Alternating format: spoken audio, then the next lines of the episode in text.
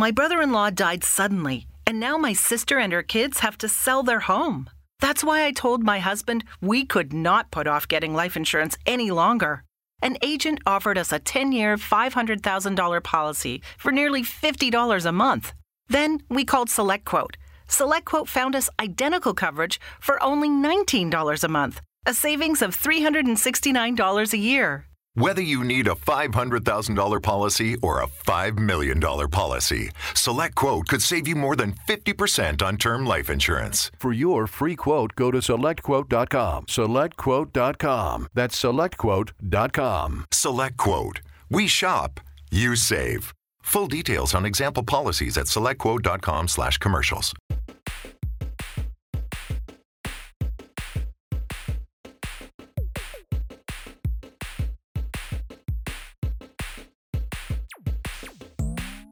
E buonasera amici, benvenuti, bentornati di nuovo ad un'altra puntata di Floppy Disk. È la terza di fila, eh.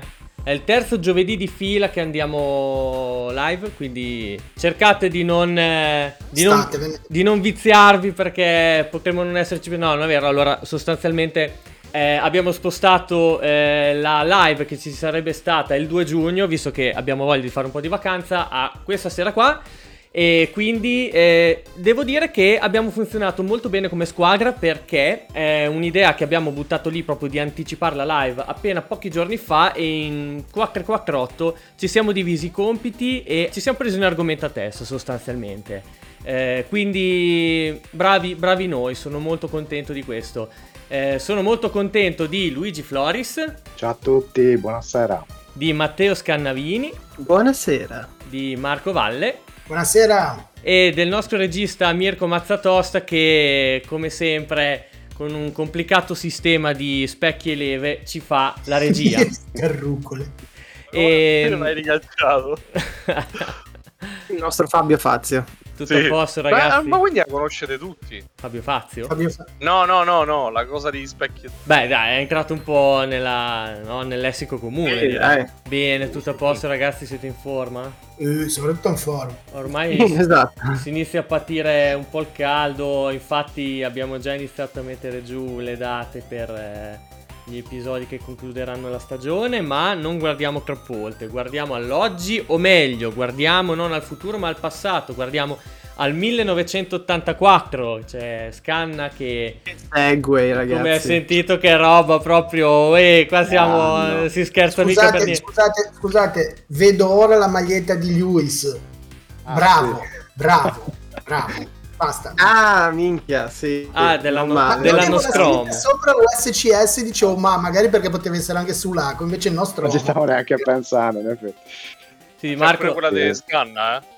Ah, Jurassic Park. Più, Ma è vero, banale. cioè Marco è in brodo di Giugiole stasera, fra alien e dinosauri è la tua serata.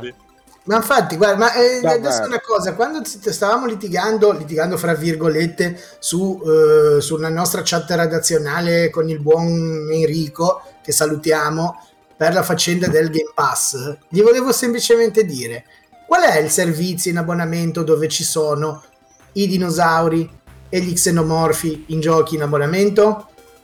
Game Pass. Game Pass vince, basta, fine. Ti è Marco, guarda, per, per, fat, per concludere il, la triade, ti è.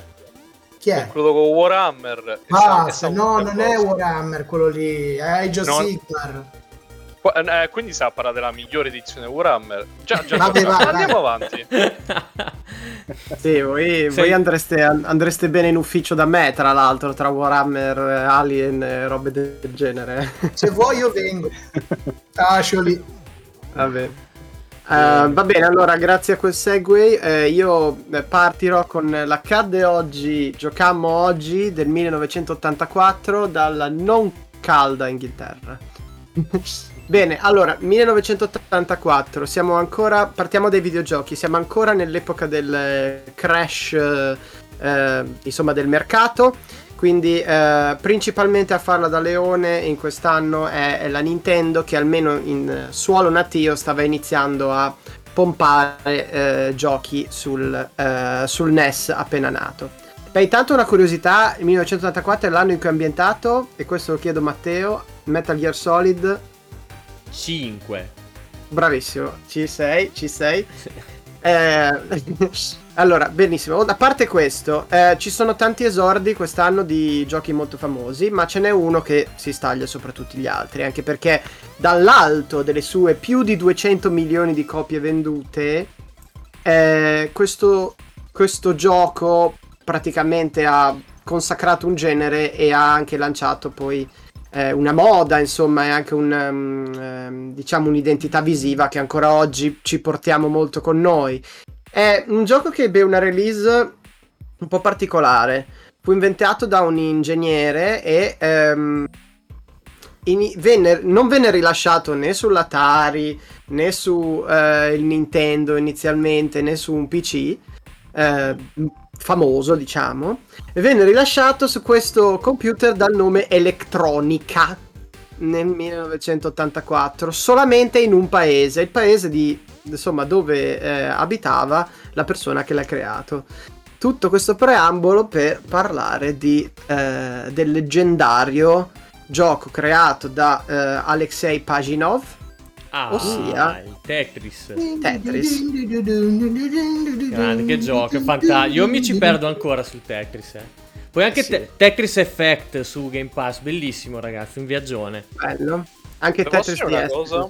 Secondo me il, quello per NES è il migliore, ma non è per fare il retro... Eh, non lo so, saranno i colori. Sì, veramente. No, secondo me il migliore è quello per Game Boy. Cioè, eh. dai. Mm. Sì, sicuramente è il più conosciuto per Game Boy. Anche perché è stato nel bundle per tantissimo tempo. Ha venduto 35 milioni solo su Game Boy. Eh, Porca Tetris. miseria, pazzesco. Sì. La fortuna di Nintendo, dai. E tra l'altro è uno di quei pochi giochi che specialmente in quegli anni riuscì ad avvicinare a, ai videogiochi anche persone che non ci giocavano prima. Sì. Cioè, insospettabili. Ricordo una madre di un mio amico che non toccava un videogioco, mai toccato un videogioco, che aveva il vecchio Game Boy del figlio e lo teneva in bagno. E quando era in bagno aveva del tempo, era lì che giocava sempre a Tetris. E questa è una signora di 50 anni che non aveva mai toccato un videogioco in vita sua. E bene, quindi Tetris è sicuramente la release più importante dell'anno. Mia moglie eh, c'è ah, di Candy Crush sul cellulare per dire. Ah, sul cellulare, vedi, sì, è tutto cioè, antesignano di tutto quel genere, poi puzzle ce n'erano magari già stati anche, però questo è stato proprio quello che ha reso il genere quella bomba che poi è diventata negli anni successivi. È, è un genere che un po' mi manca, devo dire, a un certo punto di vista. Ce ne sono, però non è più così. Sulla cresta dell'onda. È vero, beh, um, adesso c'è anche tipo Lumines, dall'epoca PSP c'è tuttora su Game Pass anche quello carino, beh, niente, niente a che vedere con Tetris però. Sì, no, ci sono alcuni, però... Mh, mm, sì, insomma. Bene, proseguiamo. Eh, come dicevo, sono un po' gli anni del NES. Il NES inizia a essere la console più venduta, superando Game Watch, anche se è commercializzata ancora solo in territorio giapponese, dove in quell'anno solamente riesce a vendere quasi 3 milioni di unità. Quindi si comincia a parlare di un attecchimento di un certo tipo. E Nintendo inizia anche a sperimentare con i giochi finalmente da console da casa, non più quasi una totalità di port d'arcade, ma eh, iniziano a uscire alcune delle serie più... magari non le più famose onestamente, però alcune serie che ancora oggi mh, mm, ci ricordiamo. Ehm, tra gli esordi di quell'anno c'è Punch Out, che mm. poi raggiunse il suo apice direi su Super Nintendo. Poi abbiamo Balloon Fight, è un piccolo gioco eh, che, mm, che, è un pochino più nella, nella, eh, nella, proprio nella storia di Nintendo conosce, che fu creato da quello che poi diventò il presidente della società, ossia Satoru Iwata. Eh, fu una delle sue primissime creazioni, sì. Poi abbiamo il gioco con la Zapper, famosissimo. Eh, sì, con anche Amiibo dedicato recentemente. Eh, Zapper che tra l'altro, una curiosità, se avete ancora un Nintendo e avete ancora la Zapper, non funziona sui televisori LCD. Eh già. Quindi, Vero. occhio. Occhio, perché la sua tecnologia strana è proprio fatta per funzionare soli. Poi, ni, ni sui catodici. Poi ancora ce n'è un altro un pochino più di nicchia, ma che a me, soprattutto la versione NES, piace tantissimo, Excite Bike. Um, è un gioco di motocross di Nintendo e um, sempre su Nintendo, ma non solo, quell'anno esce un altro giochino arcade che a me piace tantissimo, eh, ce l'avevo su Game Boy, che è Paperboy. Sì, uh, sì mitico. Bello. Sì, eh, quello dove praticamente devi consegnare il giornale in una strada americana. Vi consiglio di guardarvi i video della terrificante versione per Nintendo 64 di cui ho scoperto l'esistenza soltanto qualche anno fa. È una roba... Guardatevi. ehm, poi andando un po' al di fuori della sfera Nintendo abbiamo un'avventura grafica che è arrivata ancora, ma non proprio ai giorni nostri, ma quasi, che è King's Quest eh, 1984 di Sierra e poi, um, e poi abbiamo infine um, un, un, gioco che sì, ancora ce ne sono delle versioni oggi che portò un po' l'esplorazione spaziale nei videogiochi, eh, molto complesso e tutto, che è Elite, ah, okay. che uscì nel 1984. Che bello. Eh, non solo giochi, abbiamo anche compagnie che aprono in quell'anno, ehm, specialmente negli UK Compagnie che però quasi t- tutte quelle che citerò sono, hanno poi chiuso nel corso degli anni, non sono più parte del, del mercato a giorni nostri. Abbiamo Ocean, eh, che ha realizzato, vedo soprattutto Marco che eh, annuisce perché hanno realizzato tantissimi giochi su licenza negli anni. Tutti dei, dei, dei, dei tie-in, cioè io mi ricordo Beh. giusto l'epoca Amiga che se usciva un film e c'era il videogioco era della Ocean, ma quasi quasi quasi secco così. Io ricordo Robocop in particolare. Robocop, Navy Seals con Charlie Sheen, che poi Bat- c'era il gioco. Batman. Batman. Jurassic Park. Era, sì, ovviamente Jurassic Park era della Ocean. Sì, anche, su, poi... anche su Super Nintendo, secondo me era lui. E forse però non quello del Mega Drive. Mm, forse no. Eh. Non mi ricordo. In ogni Poi, caso, sì, tanti giochi di questo tipo. Poi abbiamo eh, invece Accolade che mm, anche quella mm, non dei grandi capolavorissimi, però è riconos- ricordata per la serie di Test Drive principalmente, ehm, di oh, titoli sì. di auto, e poi per uno dei più terrificanti platformer di tutti i tempi, ossia Bubsy 3D, che è diventato un meme negli anni, dateci un'occhiata, è un gioco un po' tremendo. Non e poi abbiamo Ah sì, no, io, io, io, l'ho visto, non ci ho mai giocato fortunatamente, se no non sarei qui a raccontarvelo. e, e, e, poi abbiamo quell'anno un'altra grossa azienda che poi eh, diventò, ehm, venne acquisita da Sony e, e si chiamò eh, Studio Liverpool per tantissimi anni. Ehm, stiamo parlando di Psygnosis. Ah, um, grande!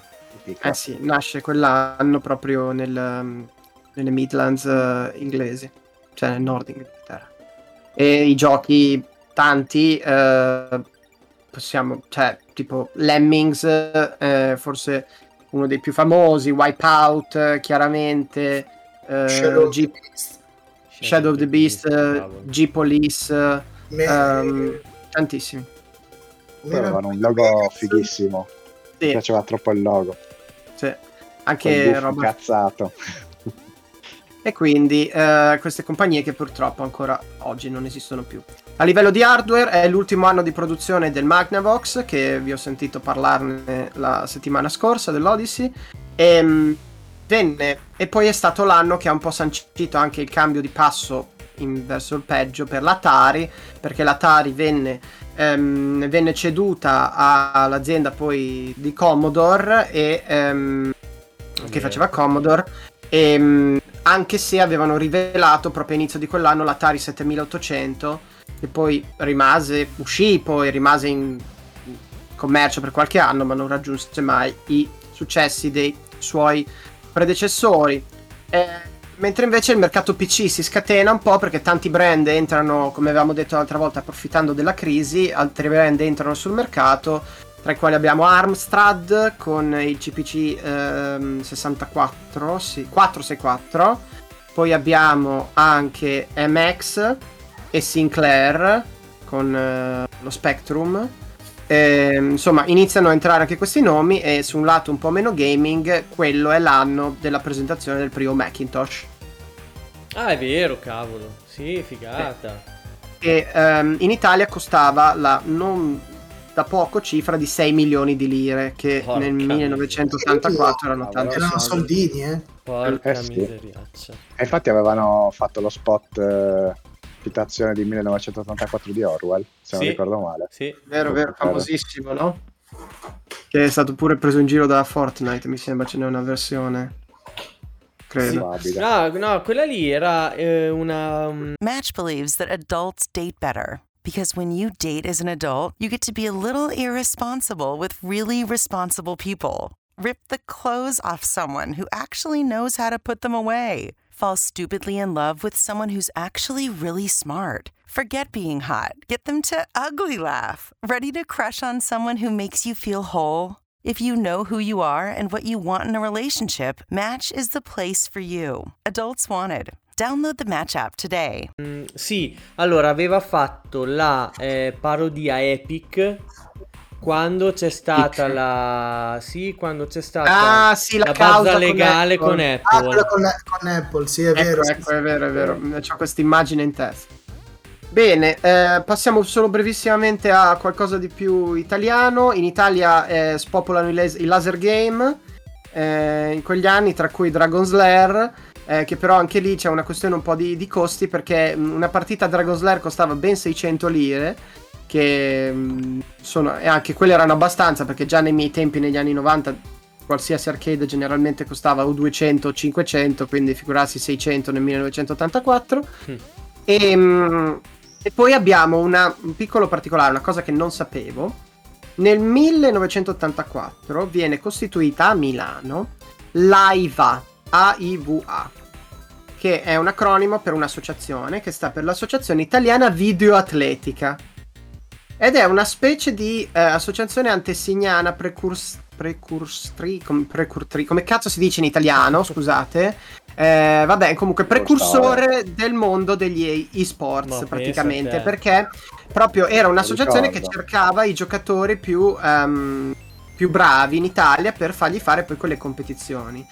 Ehm, eh, questa nacque appunto a Milano e ebbe eh, tra le... cioè fu ovviamente destinata a morire anche per la crisi che poi raggiunse il settore, soprattutto pensando agli arcade che diventarono sempre meno importanti e anche proprio queste competizioni che erano proprio una cosa radicata negli anni Ottanta.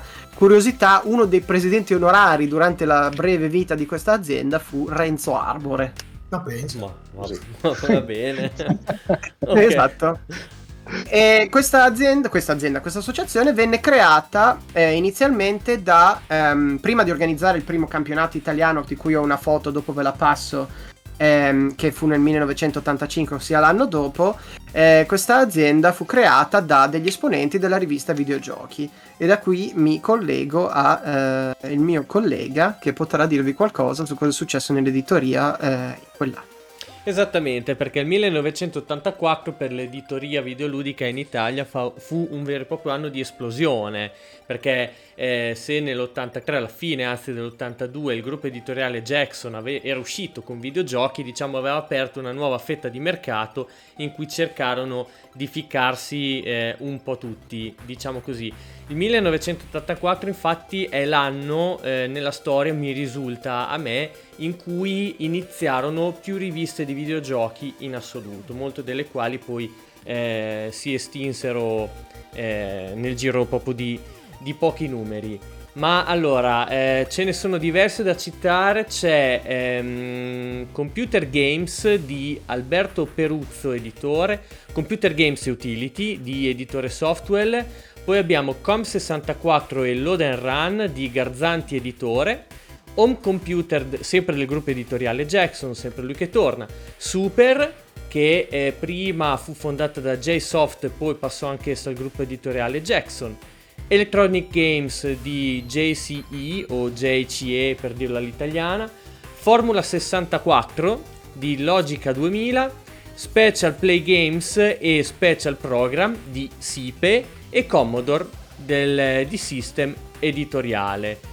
Eh, diciamo che questo andamento così no, di inizio di esplosione subito mi fa pensare un po' anche a quella che è stata la storia delle console, in cui appunto prima generazione centinaia di cloni della stessa cosa, seconda generazione 12, 12 console, per poi attestarsi sempre intorno alle 3, 4, forse 5 console contemporanee. Ecco, quindi una grande esplosione e poi dopo, come dire, il mercato che si autoregola e, eh, e, e, tanti prodotti che, che vengono effettivamente scartati subito dopo. Nice. Nice. Bene, uh, allora proseguiamo eh, con la seconda parte, quella temutissima perché ci sono le cose da, da indovinare. Ai, ai, ai, ai. Eh, mm, Concentriamoci.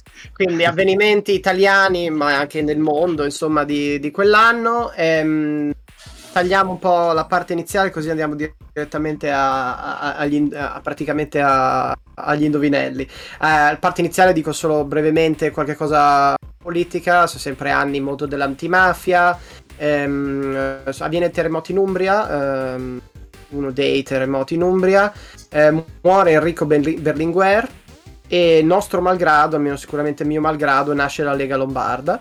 Ehm, quindi sì.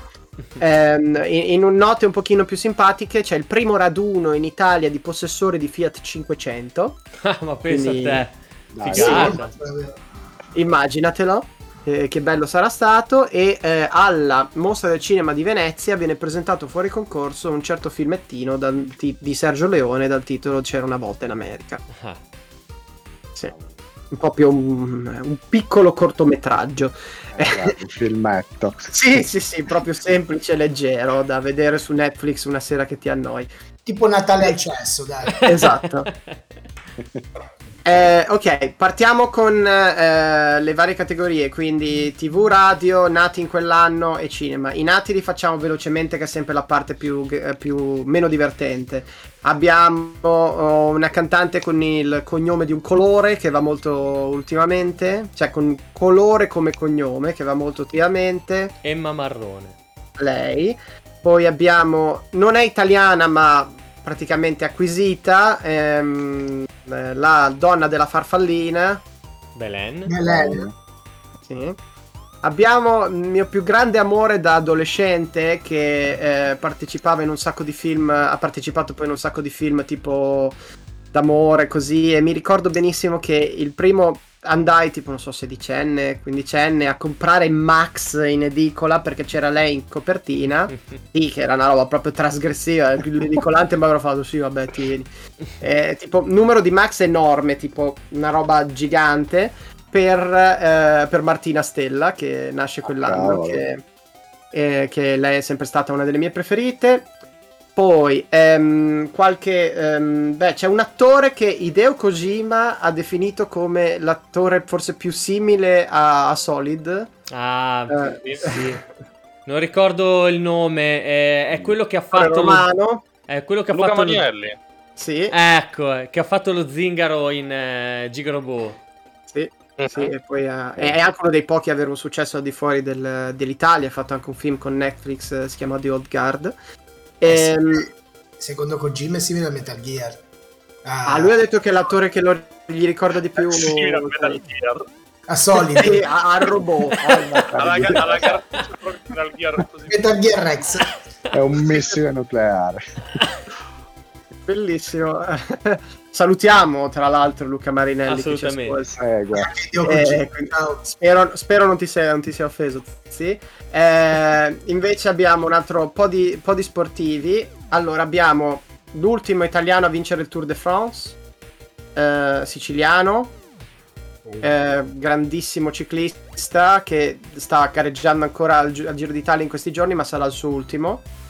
Ehm, Vin- Vincenzo Nibali, sì.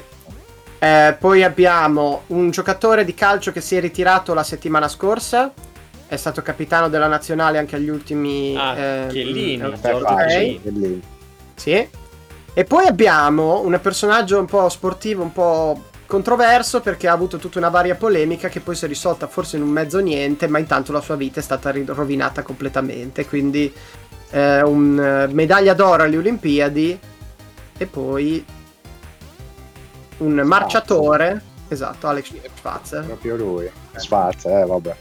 Perché è stato, è stato, praticamente mh, dimostrato che non, necessar- non, era necessariamente vero che fosse dopato, quindi eh, ci sono state delle controanalisi delle robe, adesso poi andatevelo a leggere. Eh, in ogni caso, passiamo alla musica. La musica anni super top, chiaramente metà anni 80 abbiamo abbiamo eh, forse la canzone più patriottica mai scritta. Eh, eh, par- no, patriottica americana. Eh, da parte di un mostro della musica americana. Born in, Born USA. in the USA. Sì, di Bruce Springsteen. Poi abbiamo... ehm, sì, L'italiano vero, ma come cazzo vedi? in effetti questa... Cioè, contro Born in the USA, rendiamoci conto. Eh, Poi abbiamo una canzone, una canzone d'amore da un cantante eh, non vedente, però un fenomeno della musica anche lui, al numero uno della classifica anche italiana dei singoli più venduti. Lui è... Sì? Sì? Stevie Wonder. Sì? Ok. Con I just called to say I, I love, love you. Esatto. È dell'84. Right. Bellissimo. Eh, poi eh, iniziano. mh, George Michael irrompe sulla scena eh, con i Wham e ovviamente una delle sue canzoni più famose quell'anno è sempre tra i primi posti delle classifiche eh, Wake Me Up Before You Go Go Eh, poi abbiamo ehm, un'altra bellissima canzone di un- quello che è stato un po' una one hit wonder un ragazzo che voleva eh, spostarsi in un certo determinato quartiere. Il nome del gruppo è un ragazzo che vuole spostarsi in un certo determinato quartiere di Los Angeles. E la canzone è una... Hollywood. Sì, la canzone Relax. Ehm, poi abbiamo eh, delle ragazze che vogliono solo divertirsi, inclusa la cantante di questa Eh, canzone. Cindy Lauper. Sì, sto Lauper, facendo- just wanna have fun. Sì. Poi abbiamo la canzone che la prima canzone che si sente in, eh, in Ready Player One, ehm, Ah, sì. Eh, Might as well. Sì, dei Van Allen. Sì, ah, ok. Ah, fantastica, mamma mia ragazzi. bellissima. Jump. E poi infine abbiamo ehm, beh, una canzone il cui nome ha originato il nome di quella che è forse la cantante più famosa nostra contemporanea. Cioè, il titolo di questa canzone ha ispirato Io Gaga. il nome. Eh? Radio Gaga. Bravissimo. Ah, l'ispirazione di Lady Gaga è quella? Sì. Ah, ma pensa a te, figata. Eh, scusa, Bene. Scanna, ti interrompo un attimo, volevo dare il benvenuto a un, eh, un nuovo follower eh, che ha un nome, ha un nick bellissimo, che è Vattela Piander Cuneo. Quindi complimenti per il nick, benvenuto su GameSource. Veramente. Que- Quello che i tifosi della Roma avranno detto a quelli del Feyenoord ieri sera, probabilmente. È probabile. Poi, TV, TV, TV, TV. Ehm, abbiamo qualche cartone e, e pe- programmi stranieri. Abbiamo la, la- la- la carissima Jessica Fletcher che esordisce con eh, la signora in giallo. Che era, era già Oh. cioè, centenaria quando è iniziata. Sì, sì, Esatto. esatto. Una ragazzina. Poi abbiamo sempre nel, um, in quel um, filone, diciamo, dei bellocci che risolvono crimini e robe del genere in città americane di mare. Abbiamo uno dei, dei più famosi, insomma, cops show, come Magnum vuoi chiamarli. No, però ci sei quasi, ma... Ma? Miami C'è, Vice. nome- Miami Vice. Ah, Sarola. Poi abbiamo. eh, allora, abbiamo una, una serie italiana che ha avuto anche successo all'estero. Io non ne ho mai visto un secondo, ma c'è Michele Placido. Eh, è un nome molto. Esatto, sì, è una capito. roba che a me ha sempre inquietato moltissimo. Eh, Eh, non l'ho mai guardato. Ero Sì, bambino quando c'era forse la nona stagione, non lo so. La piovra? sì. Ne hanno fatto Eh, parecchio. Eh sì, è andato avanti per un bel po'. Poi abbiamo eh, questa espressione, non so se vi ricordo protagonista. che cosa? Era un- è, è una, è una sitcom americana di cui il protagonista che faceva tutte queste cose. Mm. Tipo, che eh, è Bill Cosby. e eh, esatto. Sì. I Robinson. Mazza, Robinson. L'ho capito Esatto. l'espressione. Eh, sì, è lui. È andato a finire un po' male lì, devo dire. eh. È andato a Eh. finire decisamente male. Se non siete al corrente, informatevi. Poi abbiamo tre cartoni animati, un americano e due giapponesi. Poi la TV è andata. Abbiamo. Questi però sono grossi, eh. Abbiamo questa che è tipo forse il cartone che ho visto di più. perché Match believes that adults date better. Because when you date as an adult, you get to be a little irresponsible with really responsible people. Rip the clothes off someone who actually knows how to put them away. Fall stupidly in love with someone who's actually really smart. Forget being hot. Get them to ugly laugh. Ready to crush on someone who makes you feel whole? If you know who you are and what you want in a relationship, Match is the place for you. Adults Wanted. Download the Match app today. Match believes that adults date better. Because when you date as an adult, you get to be a little irresponsible with really responsible people. Rip the clothes off someone who actually knows how to put them away. Fall stupidly in love with someone who's actually really smart. Forget being hot. Get them to ugly laugh. Ready to crush on someone who makes you feel whole? If you know who you are and what you want in a relationship, Match is the place for you. Adults Wanted. Download the Match app today. Ogni giorno me lo cacciava Italia 1 e mh, chiaramente è molto precedente al 1984, però questa terza serie, credo, ehm, è quella che io ho visto di più sicuramente. Ehm, è un cartone giapponese dedicato a un... Eh? Lupin.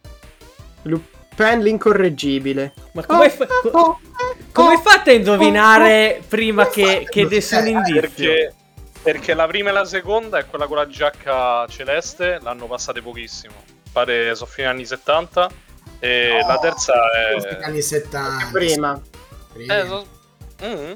Eh, La Secondo me terza si è diffusa parecchio invece. Se non sbaglio ci sono stati degli episodi addirittura disegnati da Miyazaki. Per dire. Ah, pensa a te. Mizzi. Comunque, sì, andava, andava subito, mh, subito dopo, ehm, generalmente, o al posto di Dragon Ball a volte, quindi erano, si alternavano di giorno su Italia 1, quindi 100 milioni di volte. Poi abbiamo eh, un cartone americano di cui è poi na- si è originato anche un film, e, e un film prima animato e poi una serie di film live action ehm, e numerosi spin-off una- e soprattutto una linea di giocattoli che ha Forse ho capito. devastato gli anni 80 ehm, Ah, e... forse ce l'ho anch'io. G.I. Joe. Bra, bra, bra. I Transformers, Transformers. dai, li adoravo da piccolo. Dai. sì, si trasformavano e poi finiamo con Mai Mai Ecco. Dai, Okuto Sì, no così. Ken. Eh, ragazzi. lui bene passiamo al cinema perché questo è uno dei miei anni preferiti giuro di essere vog- sarò veloce il primo è uno dei film più top di sempre ehm, ehm, aspetta che vediamo se posso risolvere la questione Eh, va bene ok no scusate è uno dei film top di sempre scritto da un gruppo di personaggi che uscirono dal, eh, dal Saturday Night Live americano di quegli anni. Erano momenti in cui Satu- i personaggi del Saturday Night Live eh, e gli attori del Saturday Night Live stavano facendo la transizione, moltissimi di loro, da ehm, personaggi della TV a personaggi del cinema, a stelle del cinema. Alcuni dei suoi protagonisti di questo film erano già stati visti in alcuni mm, lungometraggi negli anni precedenti, stiamo parlando di film come Meatballs, Stripes, Caddyshack, ehm, eh, National Lampoon's Vacation e mm, altri titoli di questo tipo. E mm, praticamente uno di loro ebbe questa idea anche perché nella sua famiglia ehm, addirittura c'era gente che aveva studiato questo argomento, che è un argomento assurdo, ma eh, nella sua famiglia c'era suo padre aveva scritto un libro su questa cosa e questa persona mandò questo, mh, questo copione e lo scrisse per lui e il suo migliore amico, che è un altro attore che però sfortunatamente morì ehm, due anni prima, quindi non riuscì mai a interpretare il ruolo che questa persona aveva promesso al suo amico che sarebbe stato il ruolo che l'avrebbe fatto assurgere ancora di più a divinità ehm, del cinema. Ehm, cos'altro vi posso dire? Eh, in questo film doveva esserci anche ehm, un altro attore molto sovrappeso di quegli anni che però lascia perdere e oltre al film in sé che ha, che ha scatenato più sequel, un videogioco, più videogiochi ma soprattutto uno mi ricordo in particolare e anche un, um, un sequel eh, addirittura un paio di anni fa, o di- forse l'anno scorso, eh, dopo essere stato rinnova- rinviato un po'. Ragazzi, è uno dei film più grossi degli anni Ottanta, eh? Non ci siete ancora arrivati. Ghostbuster. Eh, lo so. Eh sì, lui. È Ghostbusters, sì. Cavolo, Ci ho dai. girato intorno quanto potevo, però...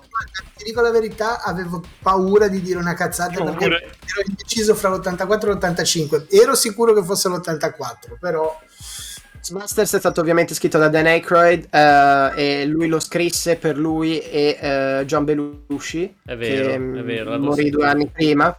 Poi eh, andò a trovare Bill Murray ed è diventato comunque il capolavoro che vogliamo, tra- ti- tirando anche dentro Har- Harold Ramis, che in quegli anni faceva quasi più lo scrittore che altro, ehm, però i due si ritrovarono dopo un iniziale, eh, diciamo, copione di Dan Aykroyd, di cui suo padre aveva scritto un libro sui fantasmi.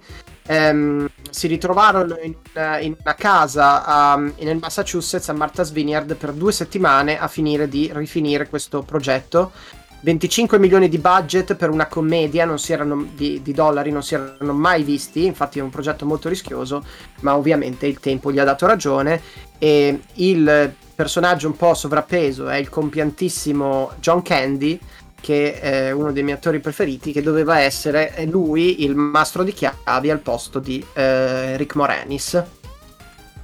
Però E- tanta roba anche, anche Moranis, eh. Oh no, ma è andata tutta bene alla fine. Eh, sì, nel no, senso- dai, è andato, eh, eh, sono quelle cose che boh, sembra che dovessero andare così, perché ragazzi, cioè, stiamo parlando di Ghostbusters. E poi ricordiamo anche Ivan Reitman, il regista che purtroppo ci ha lasciati eh, qualche mese fa, proprio quest'anno. E, bene, e gli altri film. Abbiamo il peggior film di David Lynch, non ho problemi a dirlo. Però anche quello sul più costoso, forse sì, Dune, Ah, eh, ok, che sì. ha fortunatamente ha ricevuto una conversione molto migliore ehm, l'anno scorso, però comunque resta una pietra miliare della fantascienza, anche se con tutti i suoi difetti. Sì, però cioè, voglio dire anche il, il Dune cioè il, il tie-in che è venuto fuori direttamente da quel film invece secondo me è estremamente pregevole il primissimo Dune della Westwood Ah, non, non conosco. Sì, Mm. ti- Ok. vabbè. Il primissimo non era ancora eh, aveva degli elementi già da RTS solamente che eh, era più che altro un'avventura grafica No. Beh, comunque la lore, mondo ispirato con i personaggi, personaggi proprio del film e tutto E Poi abbiamo il film che lanciò la carriera del regista che praticamente ha girato due dei tre film con i maggiori incassi della storia. Eh, forse quattro. Ehm, Ecco, regista che molti, ehm, molti non sopportano. Ehm, eh? Pensa ai Eh? film con i maggiori incassi della storia, non ti ho dato un indizio da Sì, poco. eh, non mi Sono- viene in mente. È No, Cameron. uno è- bravo, James uno è Cameron. Endgame, quindi l'altro era Avatar e Titanic Esatto, di sì, sì. Cameron. E il suo primo film, diciamo, serio è eh, di quell'anno Non è ed, è, Terminator? Ed è Terminator. Eh, eh, sì. ok, ok. Non ricordavo se fosse Terminator. se era di Cameron solo il sequel eh, o meno, però no, anche il primo. Quello ti, ti confondi con, eh, con. Alien. Esatto, eh, vedi. c'è- eh, eh. Eh, ma l'hanno detto Ragazzi, nell'86 Ragazzi, ma voi Sì, volete- Alien è, è di un altro anno, però Terminator è dell'84. Mannaggia la Mirko dicevi? No, niente, niente, no, avanti, ho fatto una gaffa assurda, ma non l'ha notato nessuno. manovale. Vabbè. Eh, va benissimo, la sentiremo dopo, registrata. Eh, poi E, e abbiamo... la monterò nell'episodio. Ne- La monterò nell'episodio all'inizio, in mezzo e anche alla fine. Sì, Stavo per dire, Steven, ma è, è un film preso da uno dei libri di Stephen King per sapere un, un, um, un indizio. Il punto è che ha detto Stephen Hawking. Eh no, Eh, vabbè. infatti non avevo capito. Ah, ok. Non ce ne eravamo A che film ti riferivi, scusa? A Hit? Eh, no, It, eh, Che poi è un film tv. Poi è mo- molto più... però molto It dopo. mi è uscito dopo. No, no, ma, ma quale film ti volevi eh, come indizio? Quale, Eh qual sì, era il film? che- però non è uscito. E negli anni 90 Qualche- forse- Sì, Hit è del 91, 92, una cosa Eh, così. infatti era molto dopo It Mm, mm, mm. Vabbè, eh, non divaghiamo. Abbiamo un film dove alla fine è abbastanza allegrotto, però in questo film succede che viene estratto il cuore da una persona eh, viva con le mani qualche maniera. Eh, Indiana Jones. Indiana Jones. E si mangia una zuppa di occhi di scimmie. Ma che bella era la cena del pranzo. Ho sempre voluto andare a mangiare dall'indiano solo per rifare la scena del gol, che poi mangiano tutt'altro ovviamente, però... Eh, e poi abbiamo um, un film che sta vivendo una nuova giovinezza ultimamente grazie a un, uno show nato su YouTube Red, che è una piattaforma che ha vissuto per pochissimo ed era una piattaforma di YouTube che creava show originali.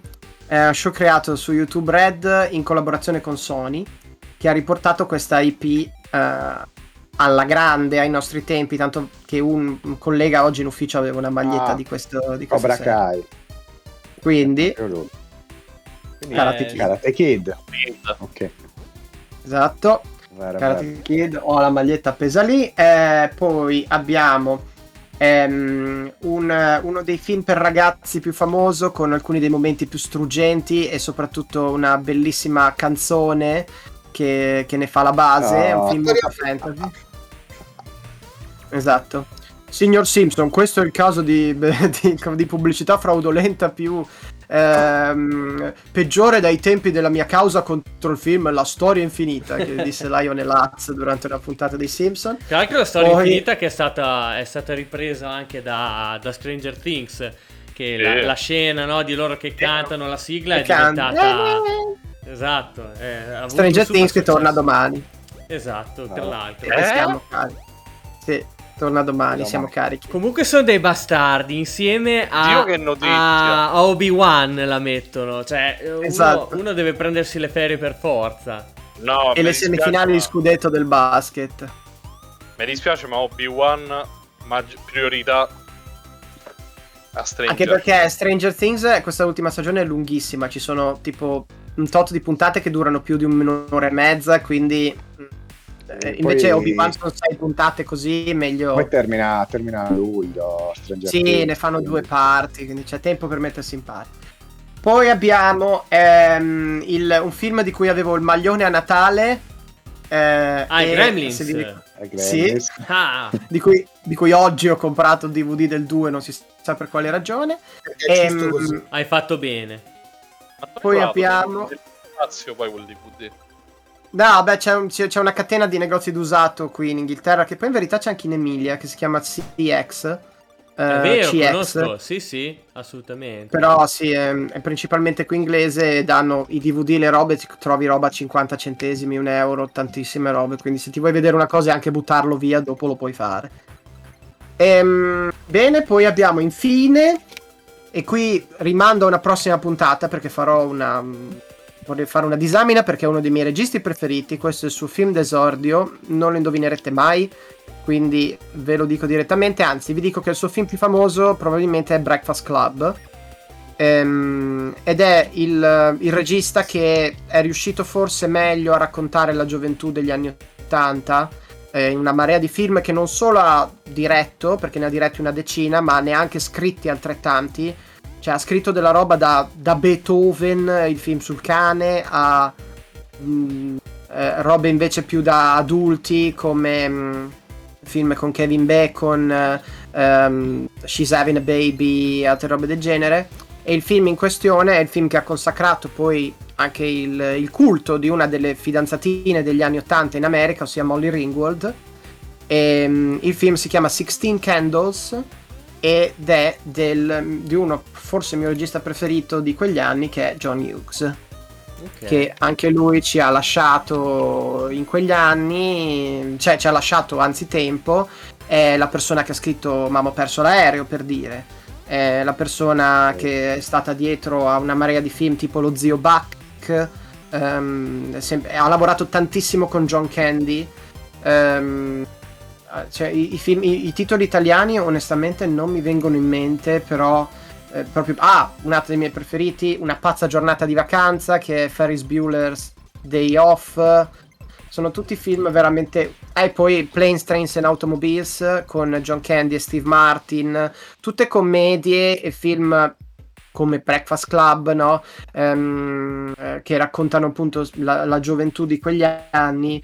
E, um, devo dire che questo qua è, è, è, diciamo il film che, che, l'ha fatto proprio esplodere con la sua carriera aveva già fatto qualcosa ve l'avevo già citato in una vecchia puntata ma è un film d'amore parla di liceo non è una roba che magari piace a tutti però lui ha veramente un tocco molto molto leggero e molto molto bello ancora secondo me molto attuale. Quindi eh... Match believes that adults date better because when you date as an adult you get to be a little irresponsible with really responsible people Rip the clothes off someone who actually knows how to put them away. Fall stupidly in love with someone who's actually really smart. Forget being hot. Get them to ugly laugh. Ready to crush on someone who makes you feel whole? If you know who you are and what you want in a relationship, Match is the place for you. Adults wanted. Download the Match app today. John Hughes ne riparleremo anche perché bisognerà parlare del Brett Pack degli anni 80 che è tutto un altro discorso sugli attori di quegli anni.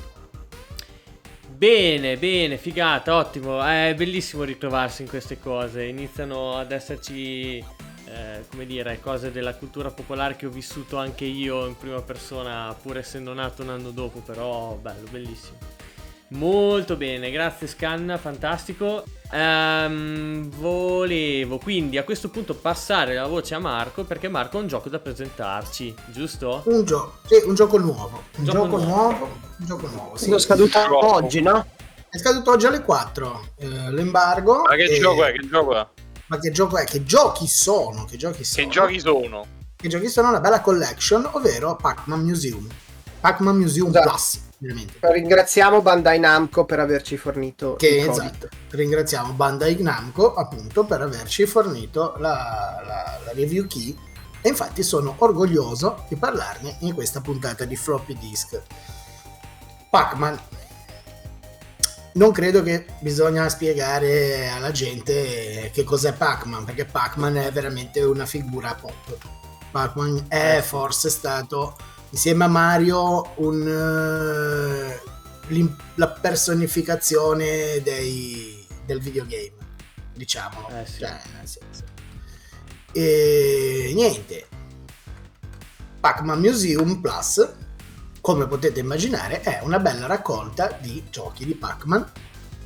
Giochi di, Ma- di Pac-Man in, nelle, ver- nelle, sue, nelle, nelle loro versioni originali, nelle loro versioni migliori. Ehm, quindi stiamo parlando nel 90% di giochi arcade e la cosa molto bella di questo, questa collection è che il menu è proprio eh, presentato sotto forma di una sala giochi, di una sala giochi in visuale isometrica dove tu il cursore è il nostro Pac-Man, quindi questo minide con, con le braccine, le gambine, questa pallina, gli occhi e la bocca gigantesca, che se la gira per questa, per questa sala giochi che oltretutto è personalizzabile, personalizzabile come giocando ai vari titoli e quindi con, diciamo, completando delle sfide che poi sono sempre eh, giocare un tot di volte questo gioco, giocare, arrivare al tot livello, fare un tot di punti e via così e si, si sbloccano delle degli abbellimenti tipo la panca, la, la, cosa che ti dà le bibite e tutto. Inoltre c'è anche la macchinetta Gashapon, mi sembra che, che si chiami, no? Uh-huh. Una... Sì, dove sì, tu sì, puoi spendere i crediti per comprare, cioè giri, pegli le palline e dentro la pallina random trovi delle cose che puoi usare per abbellirti, anche perché poi eh, oltretutto c'è anche la componente online per puoi mettere tuo, i tuoi risultati online e tutto, puoi eh, diciamo anche andare a personalizzarti il, il tuo profilo con delle de, de icon, delle cose che puoi o vincere durante le sfide oppure andare a trovare nei cashable. Cosa molto bella e che mi fa, mi fa ridere perché, perché sembra proprio di essere in una sala giochi, se vogliamo, questo. Eh, in qualsiasi collection di, di retro gaming a proposito, i titoli sono, vanno dal Pac-Man originale e Mrs. Pac-Man, eh, titoli che sinceramente non conoscevo neanche perché eh, diciamo tutte le variazioni del tema, tutte originali, cioè proprio quelle tutte diciamo brandizzate, vero Pac-Man, non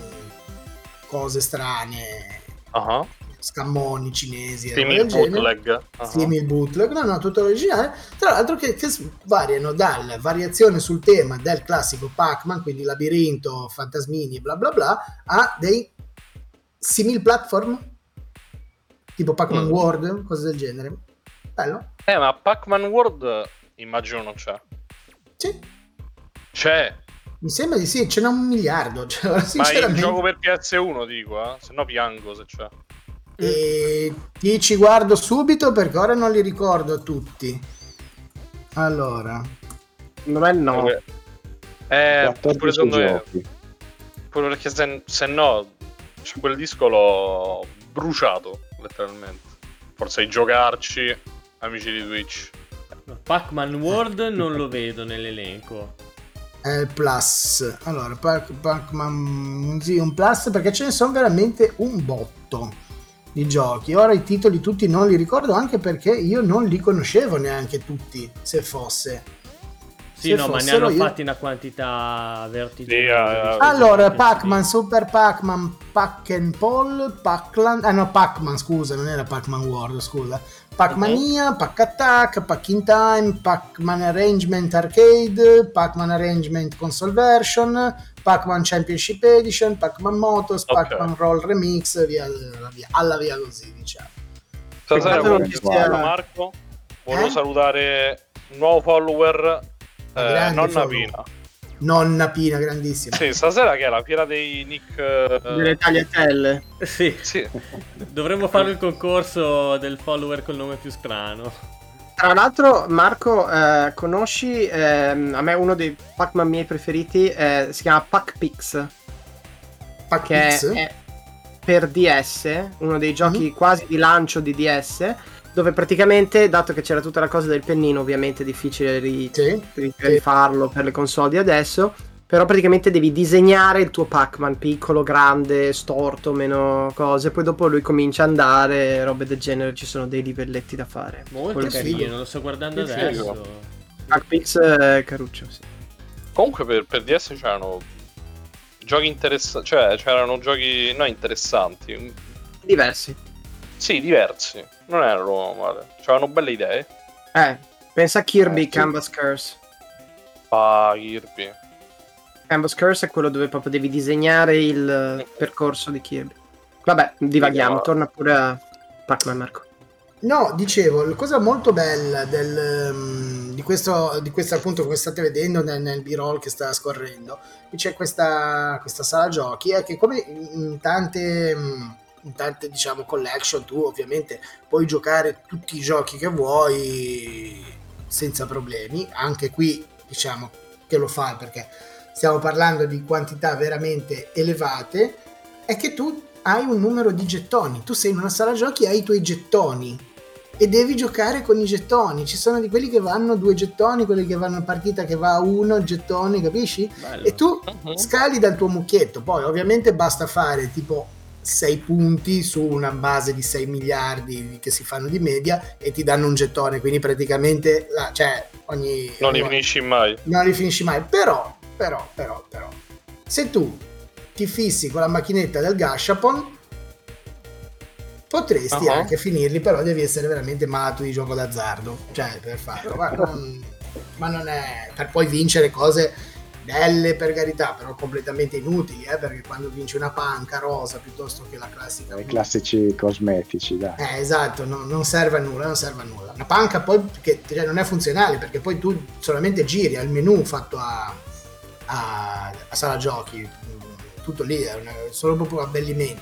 E poi la cosa bella è che andando avanti vincendo le missioni sblocchi anche i clienti della sala giochi che sono i fantasmini, i vari personaggi della serie Pac-Man che si mettono a girare molestissimi, molestissimi, assolutamente innocui, però cioè tipo tu giri, te li ritrovi in mezzo alle balle, tutte le volte vuoi andare da un cabinato all'altro, ovviamente esiste anche una versione menu dove tu puoi decidere che gioco fare, non è che devi per forza guardare, però è veramente carino, bellissimo, bello anche per appunto scoprire dei giochi del brand Pac-Man che io sinceramente non conoscevo, perché ce ne sono veramente tanti. E, bello, perché poi anche la cosa più simpatica sono le variazioni sul tema. Il tema è sempre quello di Pac-Man, vai, waka, waka, waka, waka, mangi le pastiglie, sì lo so, sembra una cosa parlando di discoteche, però mangi le pastiglie, vai, scappi dai tuoi fantasmi. Detta così, ver- detta così, è veramente grimdark. le pastiglie scappi dai fantasmi. Mangi le pastiglie, scappi dai fantasmi, dai tuoi fantasmi e... E, e, diciamo che la base del gioco è in tanti altri titoli proprio quella, solamente che è declinata in variate maniere, poi in alcuni puoi saltare, in altri ci sono dei bonus, delle chiavi da recuperare. No, cioè veramente stiamo parlando di Pac-Man, Pac-Man che è un'icona del videogioco, un'icona del videogioco degli anni 80, icona del, del primi, primi periodi del videogioco e sicuramente appunto un'icona. Bello, bello questo Pac-Man Museum Plus, ringraziamo ancora Bandai Namco per il codice che ci ha fornito. Basta. E il gioco altri... quando esce, Marco? Il gioco quando esce?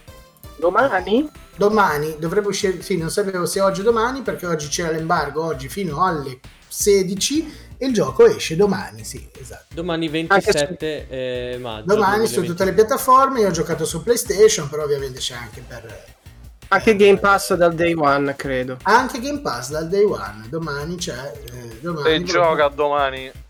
Domani si può giocare. Domani si può giocare. Eh, tra l'altro, ecco, il periodo d'uscita non è ehm, casuale perché eh, Pac-Man è uscito per la prima volta il 22 maggio del 1980. Quindi, sostanzialmente, abbiamo festeggiato da pochi eh, giorni, il, il, il, 22, il 42esimo, anzi compleanno. 42esimo. 42 anni, sì.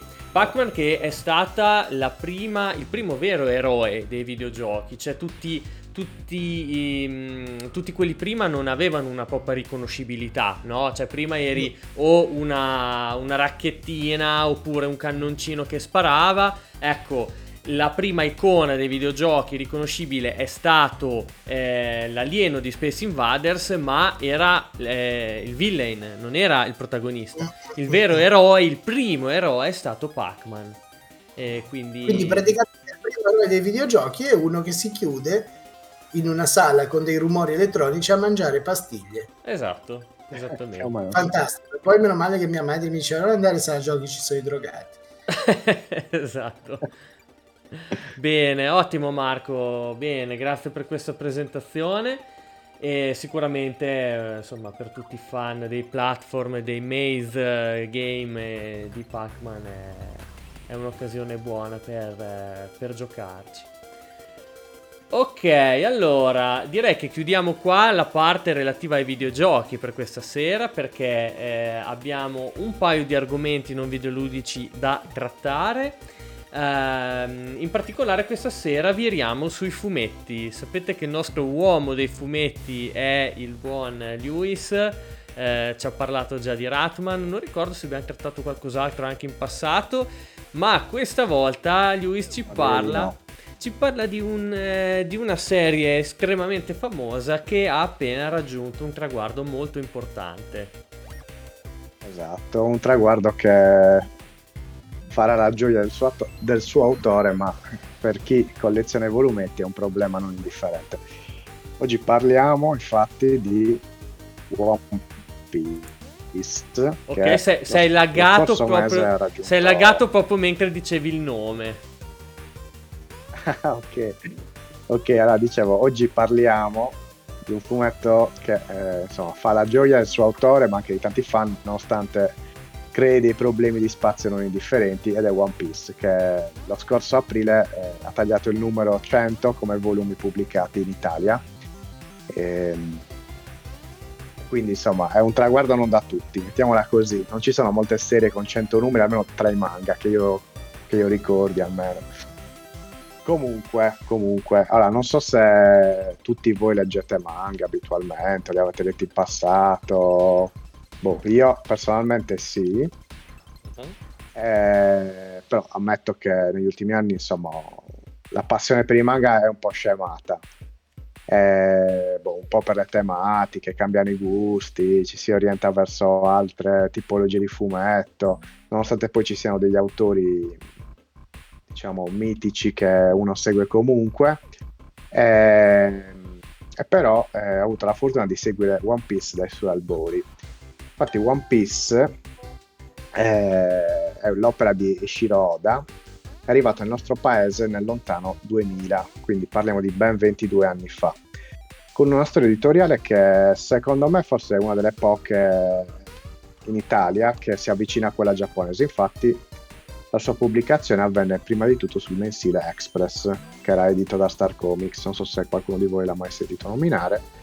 Eh, comunque è stato un, sostanzialmente un esperimento per il nostro paese che, che poi è andato a chiudersi lì dopo non ricordo se uno o due anni, ehm, presentava una raccolta di, di vari manga tramite dei capitoli, quindi venivano pubblicati ogni mese uno o due ah. capitoli di, diversi manga.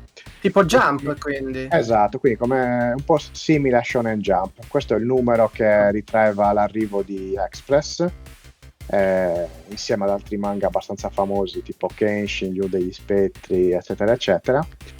Ehm, e poi, comunque, visto il successo di One Piece, il seguito insomma, che aveva in Giappone, che di lì a poco sarebbe arrivato anche in Italia, la pubblicazione è iniziata con i volumi sempre editi da Star Comics nel luglio del 2001, quindi tra qualche mese fa ben 21 anni.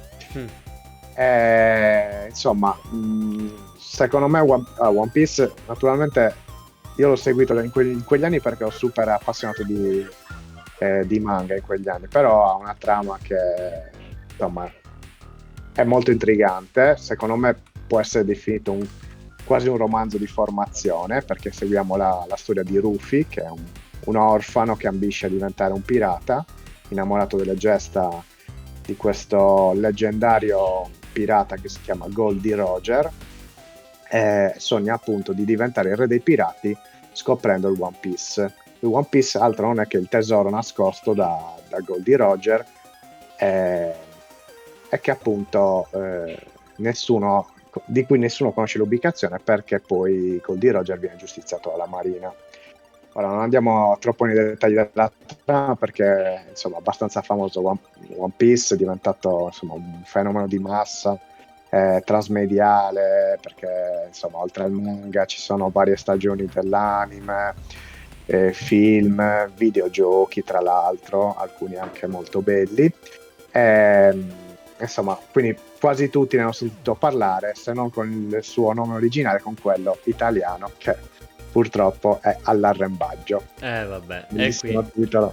Alla faccia di Carlos il topo che gira, no? Cioè... Carlos il topo che gira. Carlos era il topo che gira. Esatto. E eh... poi c'è fantastico tra l'altro la, la sigla cantata dalla nostra amatissima Cristina Laver. Ehm, comunque, diciamo che ciò che colpisce di più nel manga di Oda è che il suo autore è riuscito a creare un mondo, come dire, dettagliatissimo, che è popolato da tantissimi personaggi sia primari che secondari che rimangono impressi, cioè sono, hanno tutti qualche particolarità che permette di ricordarli. E poi ha inventato diciamo questa, questo escamotage per giustificare dei poteri che eh, sono i frutti del diavolo infatti Rufy mangia il famoso frutto del diavolo Gom Gom diventando di gomma sostanzialmente in grado di allungare i suoi arti a piacimento ora non sappiamo se effettivamente tutti i suoi arti possano essere mm. insomma, allungati mm. a piacimento io non ho mai indagato ma sono quasi sicuro che lato hentai in Giappone qualcuno ha esplorato perché io mi sono sempre chiesto una cosa Ulisse, scusami cioè io non capisco per dire il mio personaggio preferito di quel poco che posso aver visto è Nami per ovvi motivi e, però nelle prime stagioni è tipo una tavola e poi tipo da un momento all'altro boom fiorita così è eh, perché c'è un time si chiama fanservice, si chiama fanservice. Eh, ma sai, queste celebrità, no? Che Può dopo essere. devono, no, ma, ma devono tenersi pure... giovani. C'è un mezzo motivo. Praticamente in una determinata parte, in un arco de- del manga, c'è tipo un salto di 4-5 anni. Quant'è? Quindi... Ah. Sì, ma dopo un tot di cicli di storie, diciamo. Ma non lo so, allora, posso dire questo però, che sicuramente Oda è il classico giapponese un po' diciamo malizioso barra porcellino personaggi femminili perché anche Quindi... per dire non, non mi dispiace tra l'altro, una cosa molto bella del manga, poi finisco la, la parentesi sulla trama del, del, manga stesso, è che la Star Comics pubblica l'angolo delle domande e risposte tra l'autore e i suoi fan. E I fan ovviamente fanno delle domande, cioè ne fanno spesso inerenti a queste cose qua un pochino piccanti, diciamo così, ma c'è un, un, eh, un fan che se non ricordo male il nome era Sanada, una roba del genere che puntualmente viene pubblicata perché evidentemente scrive spesso all'autore ed è fissatissimo o fissatissimo, non so se è un nome femminile o maschile, ma credo sia eh, maschile perché insomma è un po' fissato con le curve de- delle protagoniste del manga. Comunque, insomma, ehm, è uno di quelli Quindi. che si sarà sposato un cuscino, tipo. È un'intelligenza artificiale, un'intelligenza artificiale. di recente è capitato questo. Comunque, insomma... Ma porca... Rufy... allora, come pirata Rufy ovviamente deve costruire la sua ciurma nelle sue fila entreranno personaggi mitici come Nami, Zoro, Asop, eccetera, e inizia, insomma, salpa per la rotta maggiore i suoi mari, e vabbè, lì ci sono vicissitudini che vanno avanti, insomma, da tantissimi numeri, fino al 100, che, diciamo subito, non sarà l'ultimo, per mia, insomma, anche per mia tristezza, perché non ne posso quasi più, eh, anche se vorrei sapere come va a finire prima o poi, ma potrei anche un giorno lasciar perdere. E per l'occasione la Star Comics, qui vediamo l'immagine, ha eh, giustamente voluto tributare in maniera degna questo avvenimento eh, pubblicando un numero speciale, eh, anticipato da due numeri, il 98 e il 99, in cui insomma c'era questa edizione speciale chiamata Road to 100, to 100, eh, è un cofanetto molto carino, ha lo spazio per inserire il 98, il 99 e il 100, c'è una pergamena che altro non è che un poster ehm, e poi un messaggio dell'autore. Quindi dicevo, quando ne vedremo la fine non si sa ancora nulla di preciso in merito. Io ricordo qualche anno fa che si vociferava, che insomma l'autore sarebbe arrivato al 100, siamo arrivati al 100, non finisce qui. Eh, in rete si parla del 2024-2025, la verità è che solo il tempo ce lo dirà, insomma, finché la vena creativa di Oda va avanti. Ah, eh... magari. Ma magari 2024. Ah, magari. sì, ma infatti non si sa, è infinito per quanto mi riguarda. Cioè, il primo capitolo è del 97. Sì. Giappone è del 97. Beh, in Italia comunque è del 99, eh? 99 in Italia due anni dopo su Express. E pensare che una cosa del genere vada avanti per 25 anni è fuori di ah. testa. Scusa, escono a cadenza regolare i numeri o fanno quelle cose alla giapponese che poi magari... No, no, no, no, sono regolari.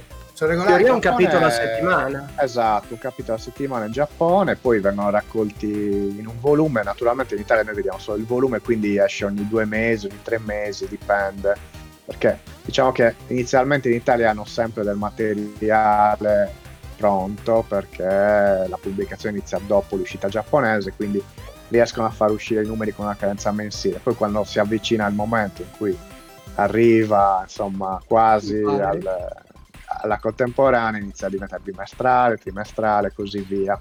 Io infatti da fan di Takiko Inoue aspetto di vedere il prossimo Vagabond eh, che non esce da non so quanti anni. Eh, e anche come, l'altro ma... come Berserk e Hunter Hunter, ma Hunter Hunter prosegue Berserk. Berserk per eh, ovvi motivi, purtroppo la dipartita del maestro Miura mi sta che ci ha lasciato un po' così. Eh, pazienza. Comunque, mh, mm, diciamo che cioè, One Piece eh, viene forse dopo Dragon Ball e altre serie famosissime, ma già se Dragon Ball eh, sembrava lunghissimo, ha avuto una, una, sua conclusione, nonostante adesso ci siano degli spin-off, mi pare di aver visto qualcosa. Cioè, One Piece è riuscito comunque ad andare avanti per anni, però per me la cosa particolare è che comunque nel creare tutte queste saghe, che sono tipiche da manga shonen, quindi col personaggio che non dico che si allena perché Ruffy non, più o meno non si allena, comunque scopre i suoi poteri, mettiamola così. Eh, non annoia, mettiamola così, anche perché ci sono tutta una serie di situazioni, personaggi, sottotrame, intrecce, cose varie che ti lasciano abbastanza curiosità. Eh, quindi niente, io se qualcuno vuole leggerlo ha tutto il tempo per recuperarli, tanto la sua fine si vedrà tra chissà quanti anni, altrimenti oh. ci sono gli anime, i film, la... i videogiochi. La differenza lo sai secondo me qual è tra One Piece e Dragon Ball? Dragon Ball è inutile avete letto o visto tutti voi, non so Marco. No, no, figurati, io ci facevo il manga anche. Ah, eh, comunque fino al 94 è durato lo Z, mi sembra. 98 GT, poi si è stoppato per 17 anni, fino al 2015. Però c'è stata una pausa 17 anni. Poi è ricominciato con Super, però questo e tra l'altro non è il seguito. però. Cioè, tra esatto, è... Super non è nemmeno Akira Toriyama. È Toyotaro. È Toyotaro il Ah, non nuovo. è di Toriyama Super. No, no, no, è ah. del successore barra allievo spirituale, eh, Toyotaro si chiama. Il problema... Mamma mia, in che campo sta avventura? Toyotaro. Come? Er Toyotaro. Er Toyotaro. No, il punto è che tantissime tavole, mi beccherò una marea di merda, però eh, sono evidentemente copiate che ci sono scene come ad esempio tipo la ginocchiata di Vegeta a Cell che è proprio ripresa per un'altra scena quindi ricopiata tu dici, proprio tu dici che si mette davanti che ne so le tavole di Dragon Ball Z e se, copia. se cerchi su internet ne trovi 2000 di non è copia dicono ispirazioni ispira e dico la verità cioè, ho seguito poco One Piece e soprattutto solo sull'anime e e Dragon Ball un po' di più. A me Dragon Ball dopo un po' ha rotto le balle perché sono sempre le stesse cose.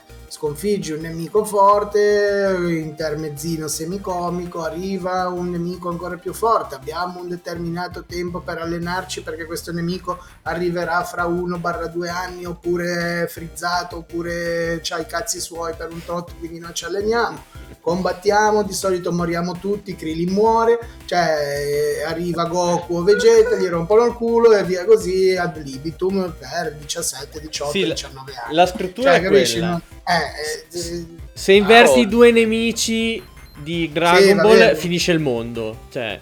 Però esatto, Dragon esatto. Ball tipo fino a Cell, cioè Z fino alla fine di Cell un po' è horror, perché letteralmente c'è la scena di Freezer xenomorfo, uh, quella in cui incorna Krillin, ci stanno sempre quelle tavole e dici, sì, minchia, Cell più... che beve letteralmente le persone, poi... Boh, non so, porca io... troia. Da, da, con Jojo e addirittura poi appunto a Marco eh, sfondi la eh, porta aperta con, eh, con Jojo e, e, e, Coso e ah, il guerriero a me insomma il Cell che fa cose mi fa abbastanza ridere però no, cioè, nel senso... hashtag no. Cell che fa cose eh. vabbè ma magari pensato su Dragon Ball è un po' un po' no, strano beh, eh, sì, e invece dicevo Giorgio invece è One Piece no, perché Giorgio, Giorgio tipo sì, cioè è, è, tiro il tappo di bottiglia di Coca-Cola sulla parete che rimbalza a dietro. A parte che è una tamarrata galattica, Giorgio. sì. Cioè, è fantastico. bello, bello, esatto, bello. Esatto.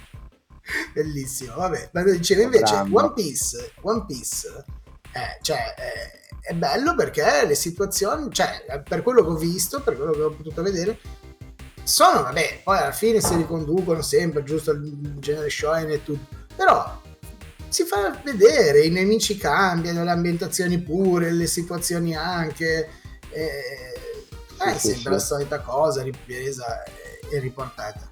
Beh, mi sa che lo recupero in qualche maniera. Ah, diciamo che la, la eh, situazione è lunga, eh? tipica, no, cioè, l'anime, è... l'anime, io parlo dell'anime, no, Ma non è, è che è corto l'anime. Eh, vabbè, l'anime è lunga, l'anime è ma... Poi ci sarà lo recupererai? Film, immagino, quindi... Eh, lo recupererò con dei miei modi. Ok. Gigi, Gigi, grazie. No, però dico, anche in One Piece cioè, il cardine è sempre quello che, vabbè, Rufy ha il suo obiettivo, però poi alla fine si scontra sempre con un nemico sempre più forte. Beh, chiaro, eh, diciamo sì. che manca quella fase di, di, allenamento che c'è in Dragon Ball, forse solo una volta c'è stato uno stacco, era una sorta di giro di boa. E allora c'è stato tipo uno stacco di tot mesi e lui si era allenato, aveva scoperto delle cose. Non dico nulla per evitare spoiler. No, no, però... no, però però le ambientazioni e la cosa sono. Poi finiscono in Dragon Ball a combattere sempre due monchi volanti così sopra un cratere gigante, botte da orbi, sputi, calci e bestemmie. Sì, sì, sì, però, però, è un precursore Dragon Ball, dai. Eh, sì, sì, per carità, per carità. Cioè, non, esisteva, non, esisteva, One Piece senza Dragon Ball. No, e, no, no, e le storie che vedi adesso di One Piece sono storie figlie degli anni 10, degli anni 20, cioè dopo anni no, di... No, ma assolutamente, assolutamente. Cioè, io per quanto non sopporti più Dragon Ball, non riesco più a vederlo, eh, l'ho adorato alla follia e lo considero proprio, cioè, nel senso proprio il manga, lo shonen ovviamente più importante di sempre, quello sì, che vuoi. Sì, sì, One Piece è più, è più eh, complesso. Sarebbe, eh. non sarebbe esistito neanche Naruto senza Dragon Ball. No, no. Non credo no. averne mai visto un frame. Eh, ma siamo vecchi, Marco. Sono eh sì. opinioni impopolare. Secondo me è meglio Naruto e One Piece. Opinione più impopolare, secondo me è molto meglio Bam il mostro umano di tutto quello che state dicendo. Vabbè, io continuo a preferire Andate a cercare, oppure Phantom. eh. Eh, però cambiamo però... genere, eh? Sì, cambiamo ora genere. Ho detto, ora ho detto no, la boomerata io. Abbiamo però su... già uno degli argomenti delle prossime puntate, quindi Marco, se lo vuoi portare... Cioè... Fra quelli e i, i, cartoni della Filmation ci facciamo lo speciale in Blu-ray, altro che... ottimo, ottimo, bene. Io sono abbastanza d'accordo con Mirko in ogni caso, eh. Abbastanza su, su, su Naruto, devo dire. Io non, non posso dirne perché veramente non ne ho mai visto un frame in movimento, quindi... Allora, io ho letto anche Naruto, quindi conosco entrambi bene, cioè non posso giudicare One Piece perché non è finito, però l'arco narrativo, se lo penso dall'inizio alla fine di Naruto, sicuramente l'ho trovato, come dire, meno pesante da seguire sicuramente. Cioè One Piece ci sono delle parti che nonostante mi faccia ridere sia molto bello, alcune parti le trovo pesanti, eh, lo leggo un po' a forza, negli ultimi anni sicuramente, eh, però io lo, lo, implico anche al fatto che sono cresciuto, non ho più diciamo quello spirito mm. da ragazzetto per leggere One Piece, però in effetti Naruto a me rim- io potrei dire che Naruto mi è piaciuto più di Dragon Ball, forse lì mi sparano, però comprendo benissimo il punto di vista sia di Mirko che di Scanna su, su Naruto. Cioè, non lo so, forse un pochino più compatto, un pochino più... Poi ci sono delle parti anche di Naruto che sono un po'... Però, insomma... Cioè, One Piece io mh, l'ho, l'ho, raggiunto tardi, perché da piccolo non ero grande appassionato. Eh, neanche del cartone animato, perché Cosa non mi piaceva come era disegnato. Cosa sta facendo? Come? Cosa sta facendo? Gira una canna, Mirko? Cosa... Sarebbe bello. vedevo che arrotolava. Ah. Guarda ah, che beh, per me, a me, va, a me, va, benissimo, basta che la passi. E per passarla bisogna che ce la spedisci. Ce la spedisci. Accesa, eh? Accesa. Per, per un attimo stavo così ho pensato, ma se faccio così sembra effettivamente quello. Appena ho pensato, ho alzato, ho alzato lo sguardo e ti ho fatto, ma che stai facendo, Mitchell? Dai, dopo, dopo deve, andarsi, deve, andarsi, a prendere il panino dal Toyotaro. Che... dal Toyotaro. C'è il Cicorione che lo aspetta. Il Toyotaro, ragazzi. Comunque, volevo solo dire che. Mh, eh, sì, eh, One Piece è, è, talmente complesso, ci sono sempre personaggi in più, nuovi archi narrativi, è durato 25 anni che effettivamente anche se l'ho letto soltanto negli ultimi 6 o 7 anni, effettivamente lo trovo un pochino meno un pochino più difficile anche io.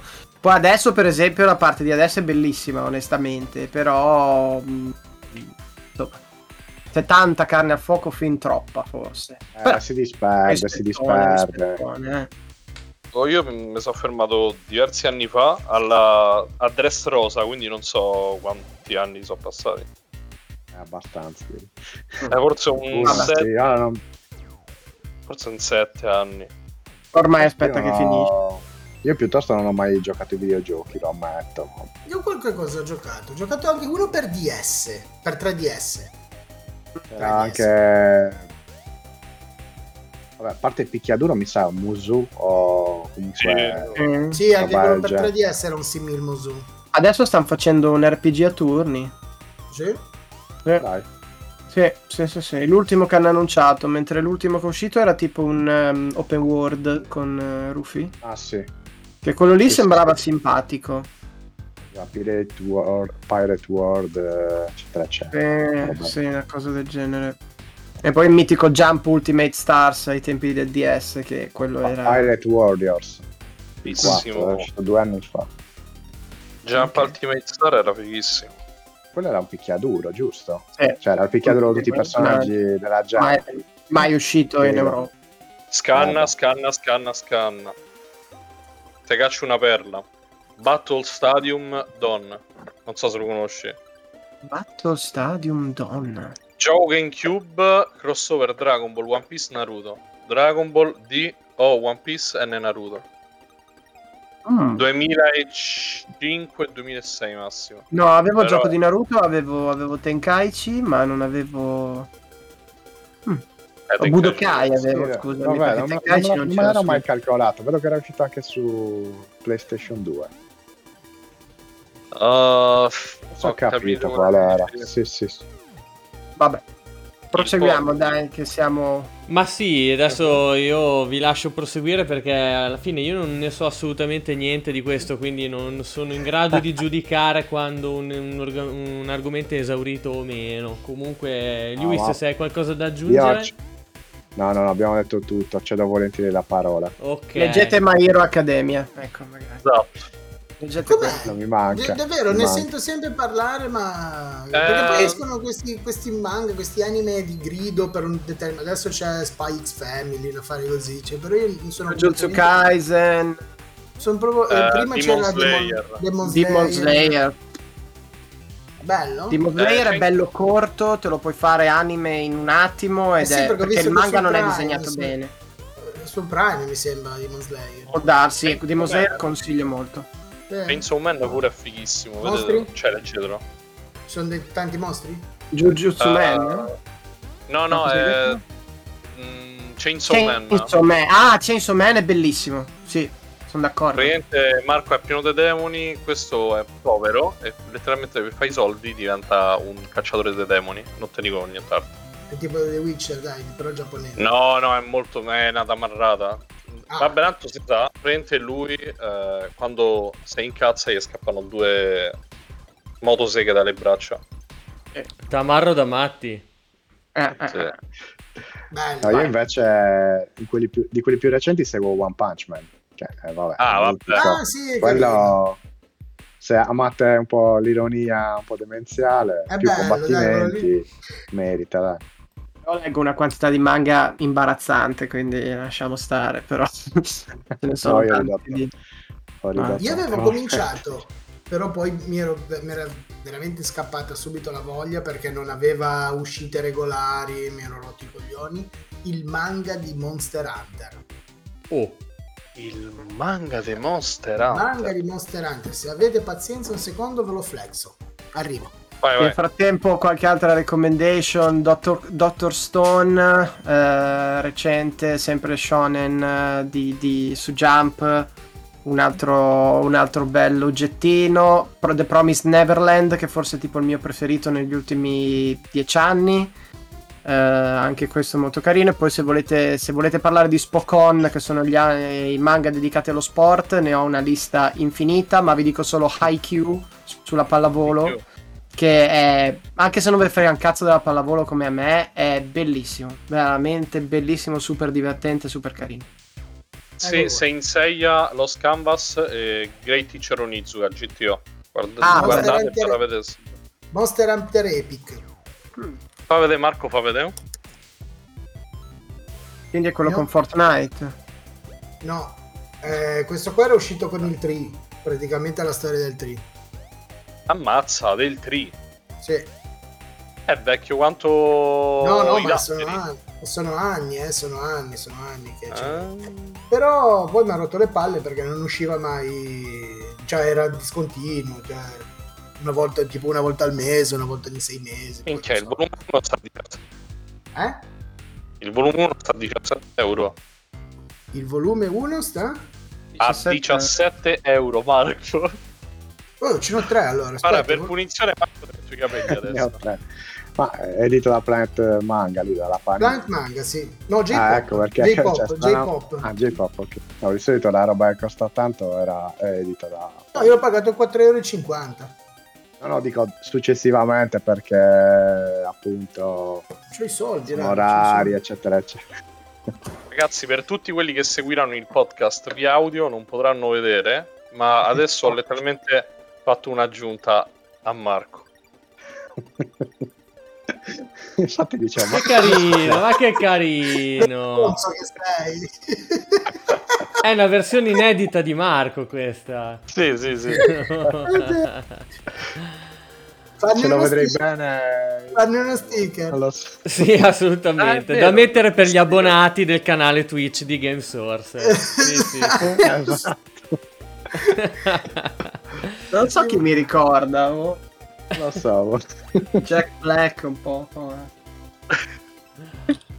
Va dai. bene, dai ragazzi, dopo questa direi di passare ad altro. Abbiamo l'ultimo argomento della serata, come vi ho già detto, i videogiochi per questa sera li lasciamo stare. Infatti abbiamo un compleanno importante da festeggiare però di un film quando me ne sono accorto mi è venuto un po' male, eh, ho iniziato a sentire bisogno di, eh, così, di colla per la dentiera e di un treppiede per sorreggermi perché questa sera festeggiamo i 20 anni dello Spider-Man di Sam, di Sam Raimi.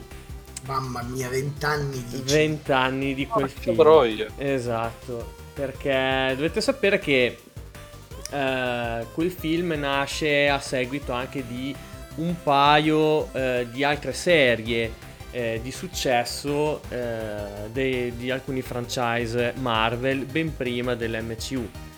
Eh, prima c'era stato Blade, dopo c'erano stati gli X-Men e così eh, decisero di fare un film di Spider-Man. Però la filmografia di Spider-Man parte da molto prima. Infatti nel 1977 uscì un film che doveva essere, che fu poi effettivamente eh, il pilota di una serie tv chiamata The Amazing Spider-Man.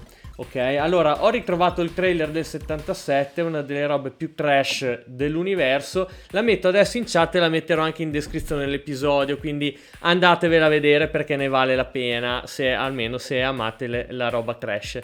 Questa serie tv eh, ebbe due stagioni e ne vennero tratti altri due film eh, praticamente unendo insieme due episodi la cui eh, trama era la stessa. I sequel si chiamano L'uomo ragno colpisce ancora e L'uomo ragno sfida il drago, quindi rendiamoci conto proprio del livello di trash eh, di cui stiamo del parlando. Drago.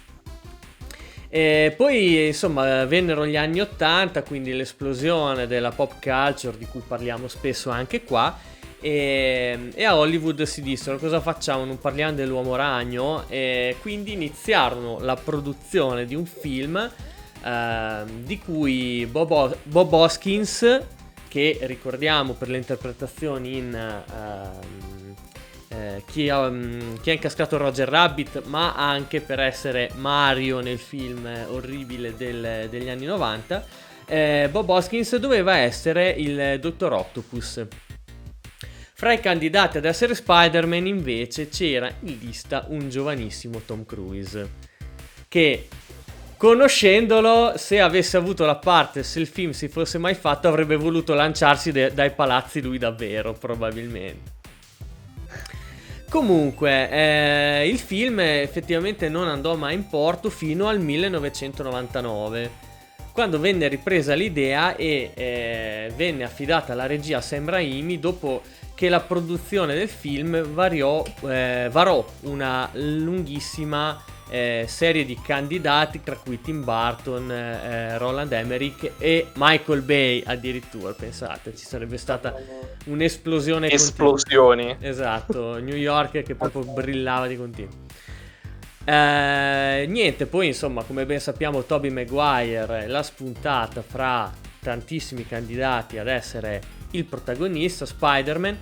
Abbiamo Kirsten Dunst, che non riesco mai a pronunciare bene, eh, che è una Mary Jane, eh, mamma mia, fantastica. Cioè, io veramente da ragazzo ero innamorato di lei, a parte che lei secondo me è bellissima e poi dopo interpreta Mary Jane in un modo, cioè è, è un po' la, la, vicina di casa, eh, la ragazza della porta accanto, no? quella un po' irraggiungibile, quella che si sogna. Che però porca miseria quando è lì che parla con Peter, gli caccia delle occhiate delle volte che è veramente in grado di farti sciogliere. Sì, e poi se vivevi in se quegli anni avevi tipo 15 anni, una cosa così, 10 anni, te l'eri goduta anche negli anni prima, più bambina, però anche tu eri bambino, quindi andava bene. Eh, quando faceva... Sì, ma sto parlando più che altro di due altri due film di Jumanji. Esatto. No, delle Virgins. No, come si chiamava? Quello... Jumanji c'era lei. Sì. sì c'era lei, Jumanji e The Small Soldiers, che era un film che guardavo spessissimo da bambino e, e lei era protagonista di quelli, quindi poi dopo, insomma, un amore durato per anni. Esatto. Io l'avevo notata nel Giardino delle Vergini Suicide City. Non l'ho visto, 99. non lo conosco. È un bel film, è di Sofia Coppola. Ok, comunque c'è lei, quindi forse vale la pena guardarselo. Sicuramente sì. E poi invece per il cattivo abbiamo un Goblin incredibile interpretato da Willem Dafoe. Insomma, che dire, eh, vabbè, doppiato da Pannofino in maniera assolutamente magistrale, ma eh, Dafoe eh, riuscì veramente a, a dare un carisma incredibile a quel personaggio e penso che ci sia riuscito anche vent'anni dopo spoiler, super spoiler, se non avete visto l'ultimo film di Spider-Man mandate avanti di 15 secondi anche in, eh, insomma, nell'ultimo film dell'MCU, eh, di cui adesso mi sfugge il nome. From Home. Esatto, Far From Home. Eh, no, non è Far From Home, scusa, non ho capito. Far From Home. Ok, esatto. E, ehm, e niente, lì, anche lì veramente da fuori no, esce... No, no Way Home. Far no Way From Home è quello con, uh, con Mysterio. Esatto, sì, ok. Ah, ok, sì, eh, no, perdonate. E, um, no, lì veramente lo sguardo di Dafoe, adesso forse dico una cosa forte, mi manderete a cagare tutti quanti, però ha veramente quello sguardo da pazzo che mi ricorda un po' Shining, eh, no? Jack Nicholson in Shining. Sì, dai, William Dafoe ce l'ha. Sì, ma ormai se, se l'è cucita addosso il ruolo da pazzo. Dai. Mamma mia, anche in quello di Lighthouse, non so se l'avete visto, che non c'entra nulla con i supereroi. Eh. Cioè... Credibilissimo, eh? Cioè, Ragazzi, un grandissimo attore, ovviamente. Eh, la, domanda, la frase che mi ricordate più è il primo Spider- Spider-Man di Raimi, del primo. Perché io ricordo sempre, appena penso a quel film, vai con Dio Spider-Man Dio, grazie, grazie, stavo per dire, va con Dio, Spider-Man! Quella. quella. Dieci volte quella. Io mi ricordo perché dovrebbe essere un mio problema. È vero, perché dovrebbe essere un problema mio, sì. Sì, no, dove sta scritto che questo è un problema? Dove sta scritto che questo è un mio problema? Poi, sì. Erano gli anni dei primi DVD, eh, almeno in casa mia, e presi, mi ricordo che presi il film con Panorama, mi sembra se non mi sbaglio, e, e, quindi iniziai a vederlo in inglese, quindi moltissime delle frasi che poi mi vengono in mente sono della versione, perché dopo i film li ho guardati sempre in inglese anche da bambino, però quella va con Dio rimane il top del sogno. Troppo bella. C'era un mio amico... Dopo... Quanto è stupida quella scena! Sì, c'era un mio amico che era un po' po' particolare, diciamo, che lui ripeteva sempre delle frasi, dei film così. E allora, tipo, ogni tanto, tipo, da bambini, quando, non so, eravamo lì, eh, facevamo, non so, eravamo in giro, mi faceva, va con Dio, Spider-Man! E mi buttava, tipo, sul letto, contro un muro, o qualcosa del genere. Quindi la frase mi è rimasta... cioè, Ti ha un po' traumatizzato. Un po' sì, un po' sì. Comunque ho cacciato il flex per chi, per chi riesce Tante a vederci sbrilluccicosa quella su versione. Twitch, è tutta super sberluccicosa, la, la comprai originale e penso che siano tipo 15 anni che non apro questa scatola qua. Eh... Oh, ragazzi, è, così, è così luminosa che illumina pure Marco la, la casa ne Marco. Quella... È vero, sì. Wow. Non, è, non, è, Steelbook, sembra Steelbook ma non è. No, no, no sembra Steelbook ma non è... Esatto. no, no, è solo è cartone lucidato alla morte. Tipo, lucidato. probabilmente è la roba più tossica che ho in casa in questo momento. E... Però quanto, quanto a inizio 2000, È molto inizio 2000, sì, sì, sì, sì, assolutamente. Comunque niente ragazzi, che dire, allora il primo trailer, ecco ci sono alcune curiosità, il primo trailer che uscì venne lanciato nel 2001 e conteneva delle scene completamente inedite, cioè nel senso eh, non prese da quello che poi sarebbe eh, finito nel film. Eh, mostrava infatti alcuni rapinatori che svaligiavano una banca, salivano a bordo di un elicottero e questo elicottero eh, rimaneva incastrato nella... Um, ragnatela. Nella ragnatela, esatto, intessuta fra eh, le due torri gemelle.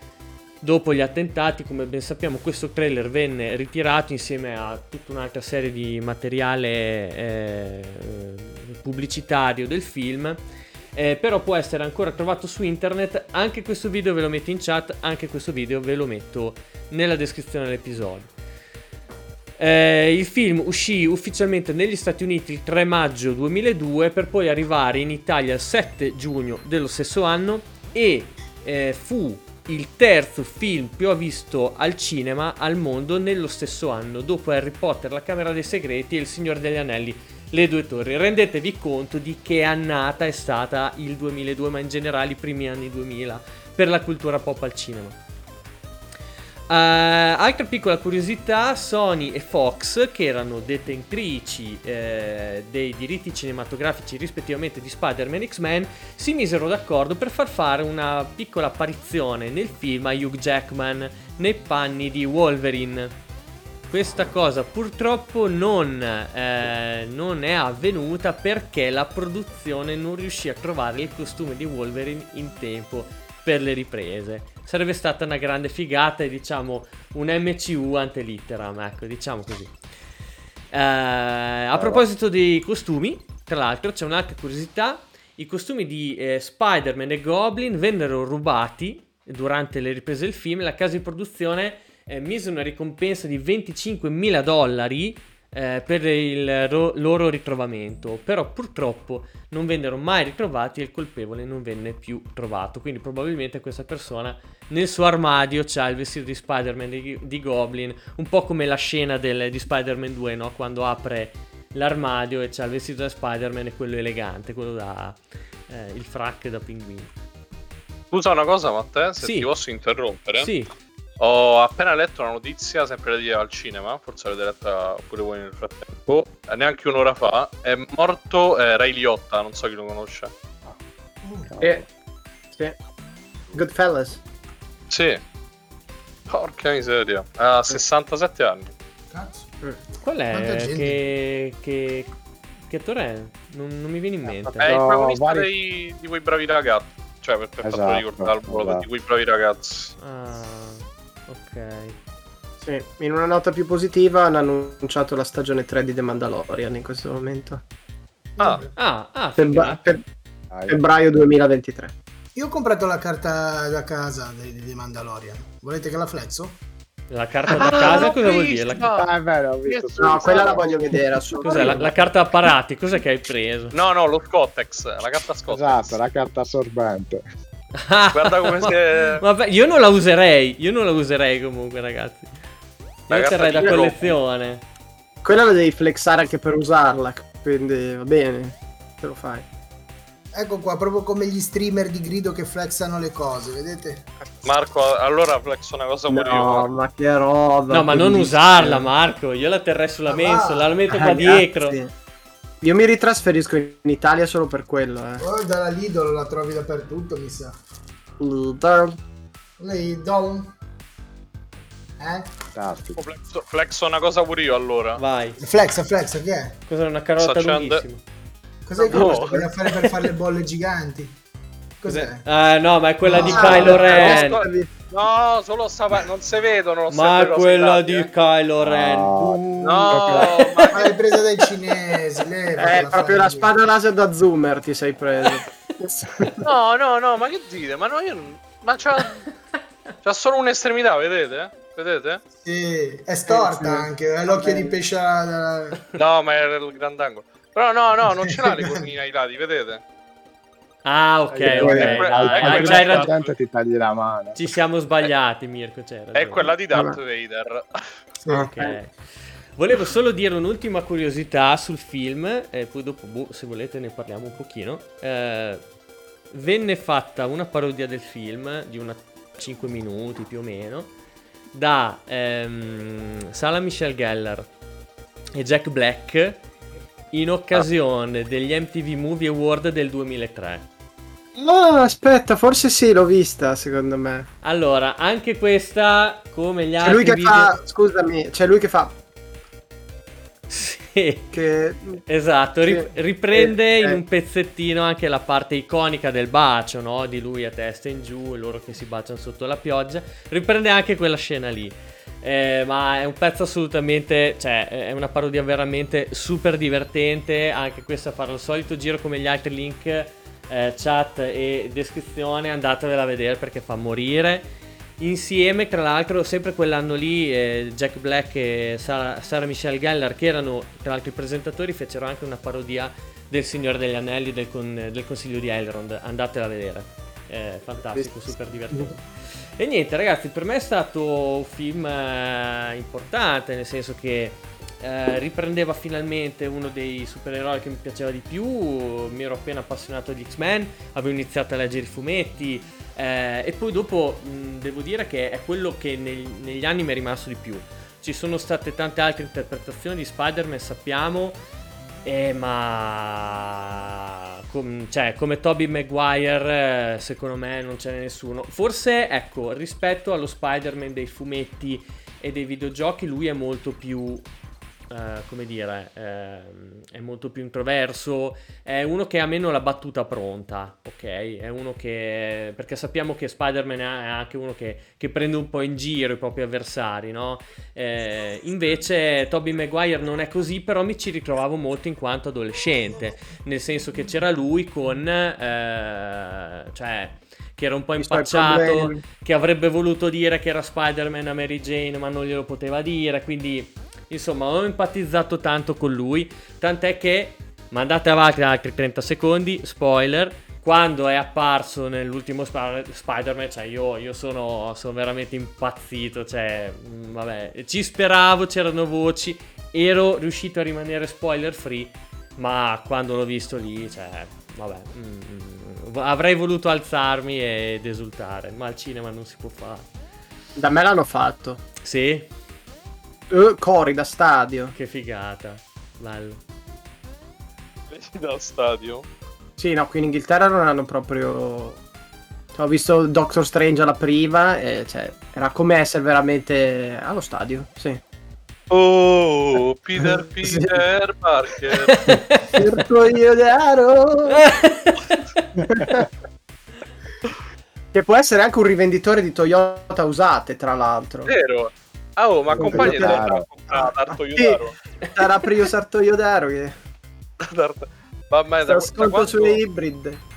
Non so se voi sapete sta cosa, ma da quando è uscita a strappare lungo i bordi, eh, fanno 2000 meme su Zero Calcare e parlano in romano che dà fastidio perché è tipo Aua regà, forza magica, se andiamo a fa dus paghi. Eh Per un romano è fastidiosissimo, ragazzi. Non, non- Che è un Ma po' quello che facciamo se- È un po' quello che facciamo anche noi in puntata, sempre, tipo. No, ma poi una volta ogni 30, cioè ogni Au. 30, ma andare su Instagram. Calcola pieno. che calcola. Mamma mia. No, Marco, per favore, è peggio una coltellata. Cartola. Voi non potete vedere cosa ci mandiamo noi sulla chat di Discord, meno male. Bene, Vabbè, ragazzi. Curioso per questa cosa di scanna del cinema in Inghilterra, ma eh, quando è apparso Bruce Campbell cosa hanno fatto? Cioè, perché è un personaggio un attore Sì. mitico. Sì, sì, no, no, ma sono, sono impazziti in qualsiasi scena. Cioè, poi quando è appa- è apparso John Krasinski non ne parliamo. Quindi, Oh, Anche lui grande. eh, no, no, no, eh, sono proprio impazziti. Ma voi, ragazzi, Eh, no. qual è stato il vostro Spider-Man cinematografico preferito? Forse il- secondo della trio- trilogia di Raimi. Secondo me, veramente. Quello con Octopus è il secondo. ok, no? sì. Ma come, atto- come, attore intendo? Sì, sì, sì, sì il secondo. No, no, me... ok, ma Toby Maguire, and- Andrew Garfield o... Ah! Beh, bella domanda. Forse Garfield. Perché a me piace il secondo per... Il, non mi ricordo il nome di Octopus, però... Eh, sì. Sì. Uh, Otto Octavius uh, sì. Molina. Sì, sì. Esatto. Alfred Molina. Alfred Molina. È una domanda complessa. Um, sono affezionatissimo a quei film lì. I primi due li ho visti. Come detto, erano i primi anni di DVD.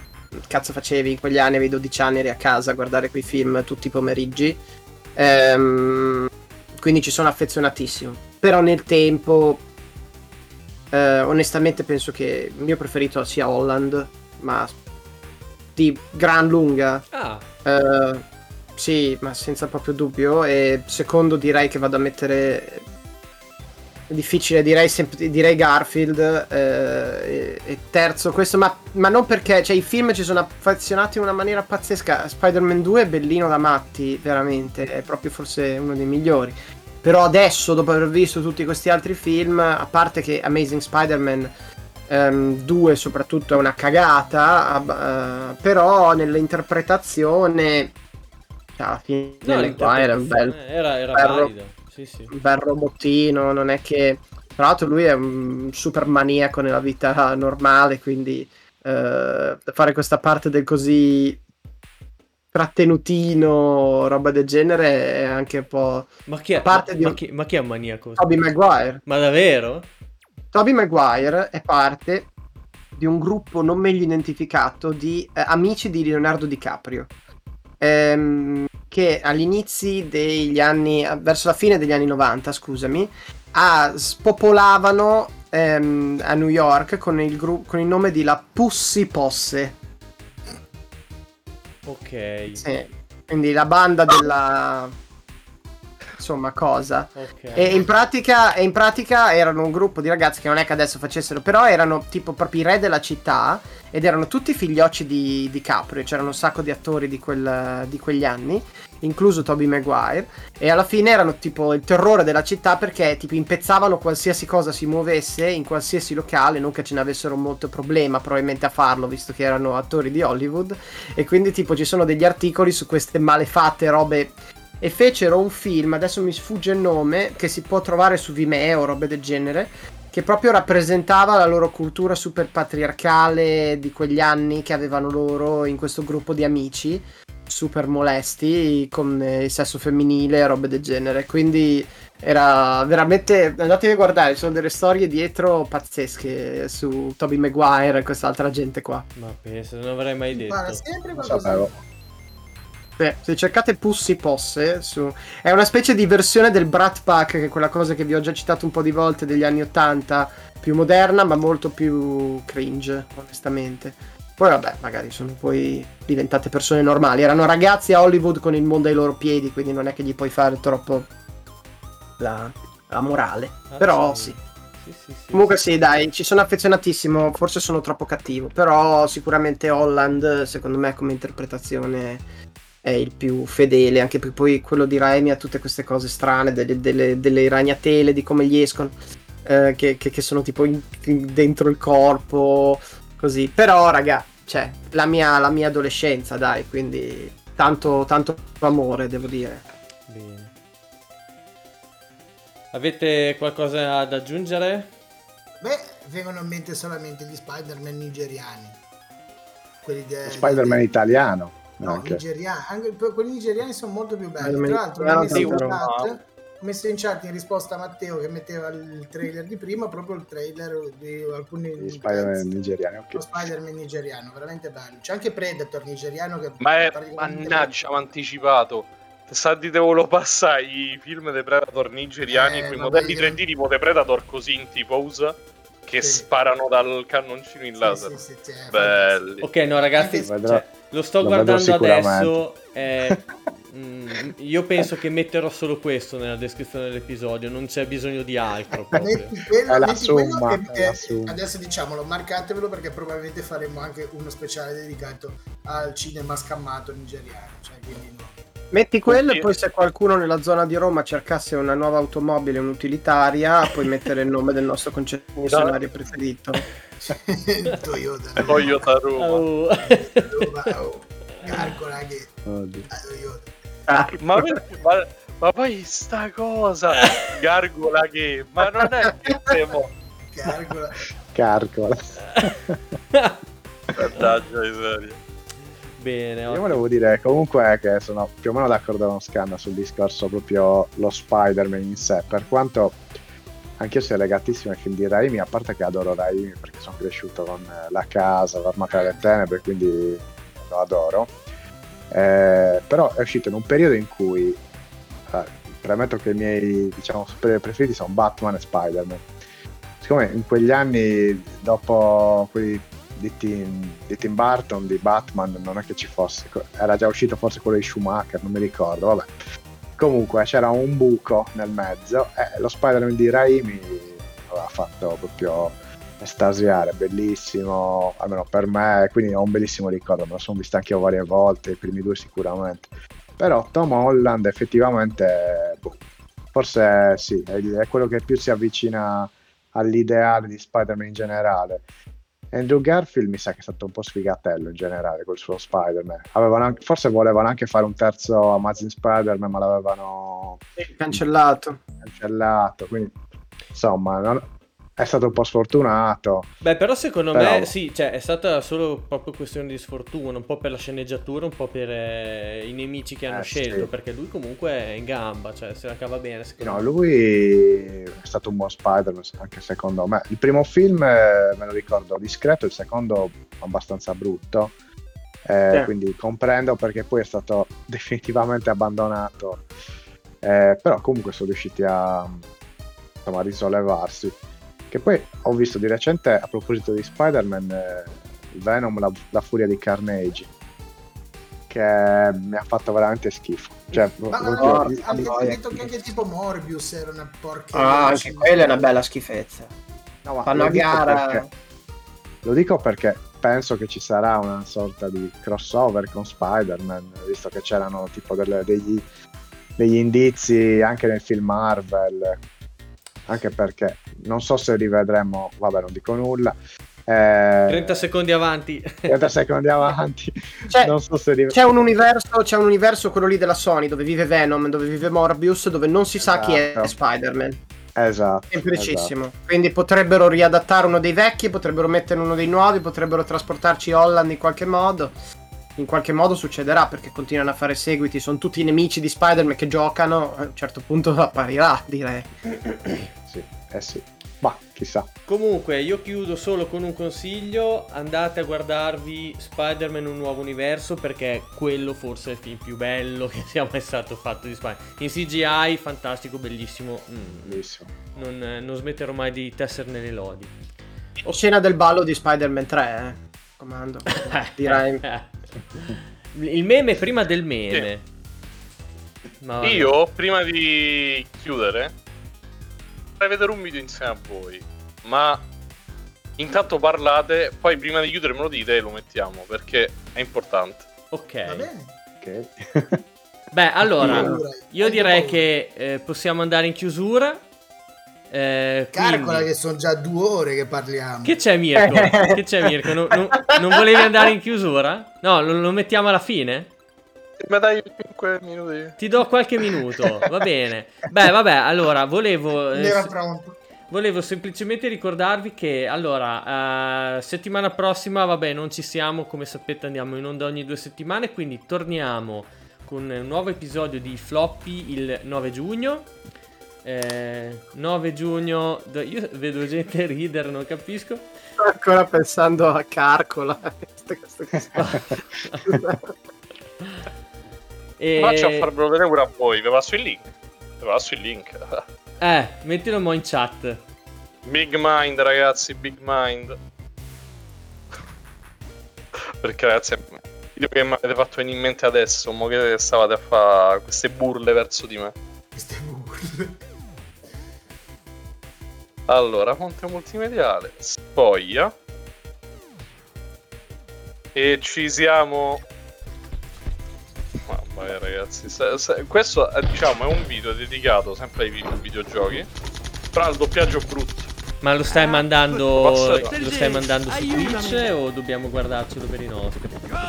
Eh, per i vostri. Per i nostri, per ok. okay. E intanto faccio vedere. Ragazzi. Ok, Sergei, guarda, lo piazziamo anche in chat. Eh? Grazie mille, Sergei. Ah, guarda che lo stai facendo vedere. Ah. Perfetto. Cos'è Small Soldiers o Toy sì, Story? Small Soldiers. Ma il doppiaggio ah, voglio sentire. Sergei, aiutami. È in, cioè, è in romano come lo interpretate voi? Ah, Sergei, au, aiutami. È proprio fate voi. Questo strippava, eh. Grazie. Dai, io non sento errori da parte del loro romano. Ma sembra... esattamente come te, Mirko. Cioè, non... Massimo un po', un po' di inflessione così di Roma Nord, però per il resto ci siamo. Wow, Sergio, cioè, mamma mia. Ho, ho, già capito che sarà un, una descrizione molto piena di link. Quando la puntata tutta in romano, ragazzi? Eh, sarà la puntata tutta in romano, visto che lo parliamo correntemente. A me serve un vocoder o qualcosa per cambiare la voce perché io non sono capace. E... Se no, conduce Mirko. Ah, vocoder alla, alla Daft Punk proprio. Basta, andiamocene. Va Basta, bene, dai, chiudiamo. Siamo stati nelle due ore, siamo stati bravissimi. E niente, quindi, come vi dicevo prima, eh, prossimo episodio 9 giugno, sempre giovedì, sempre alle 20 qua sul canale Twitch di Gamesource.it. Restate collegati per eh, i ragazzi che giocano a Magic, eh, che praticamente si prendono il, il weekend. E basta, un eh, ringraziamento a Scanna, a Luis, a Marco e a Mirko. Ci rivediamo presto. Keep on retro gaming. Keep on retro gaming. Keep on retro gaming. Calcola che passa la cifra di anni quando prima che un gioco diventa retro gaming. Ah, oh, ah, Sergio, aiutami, questo strippavo, eh. aiutami con la D.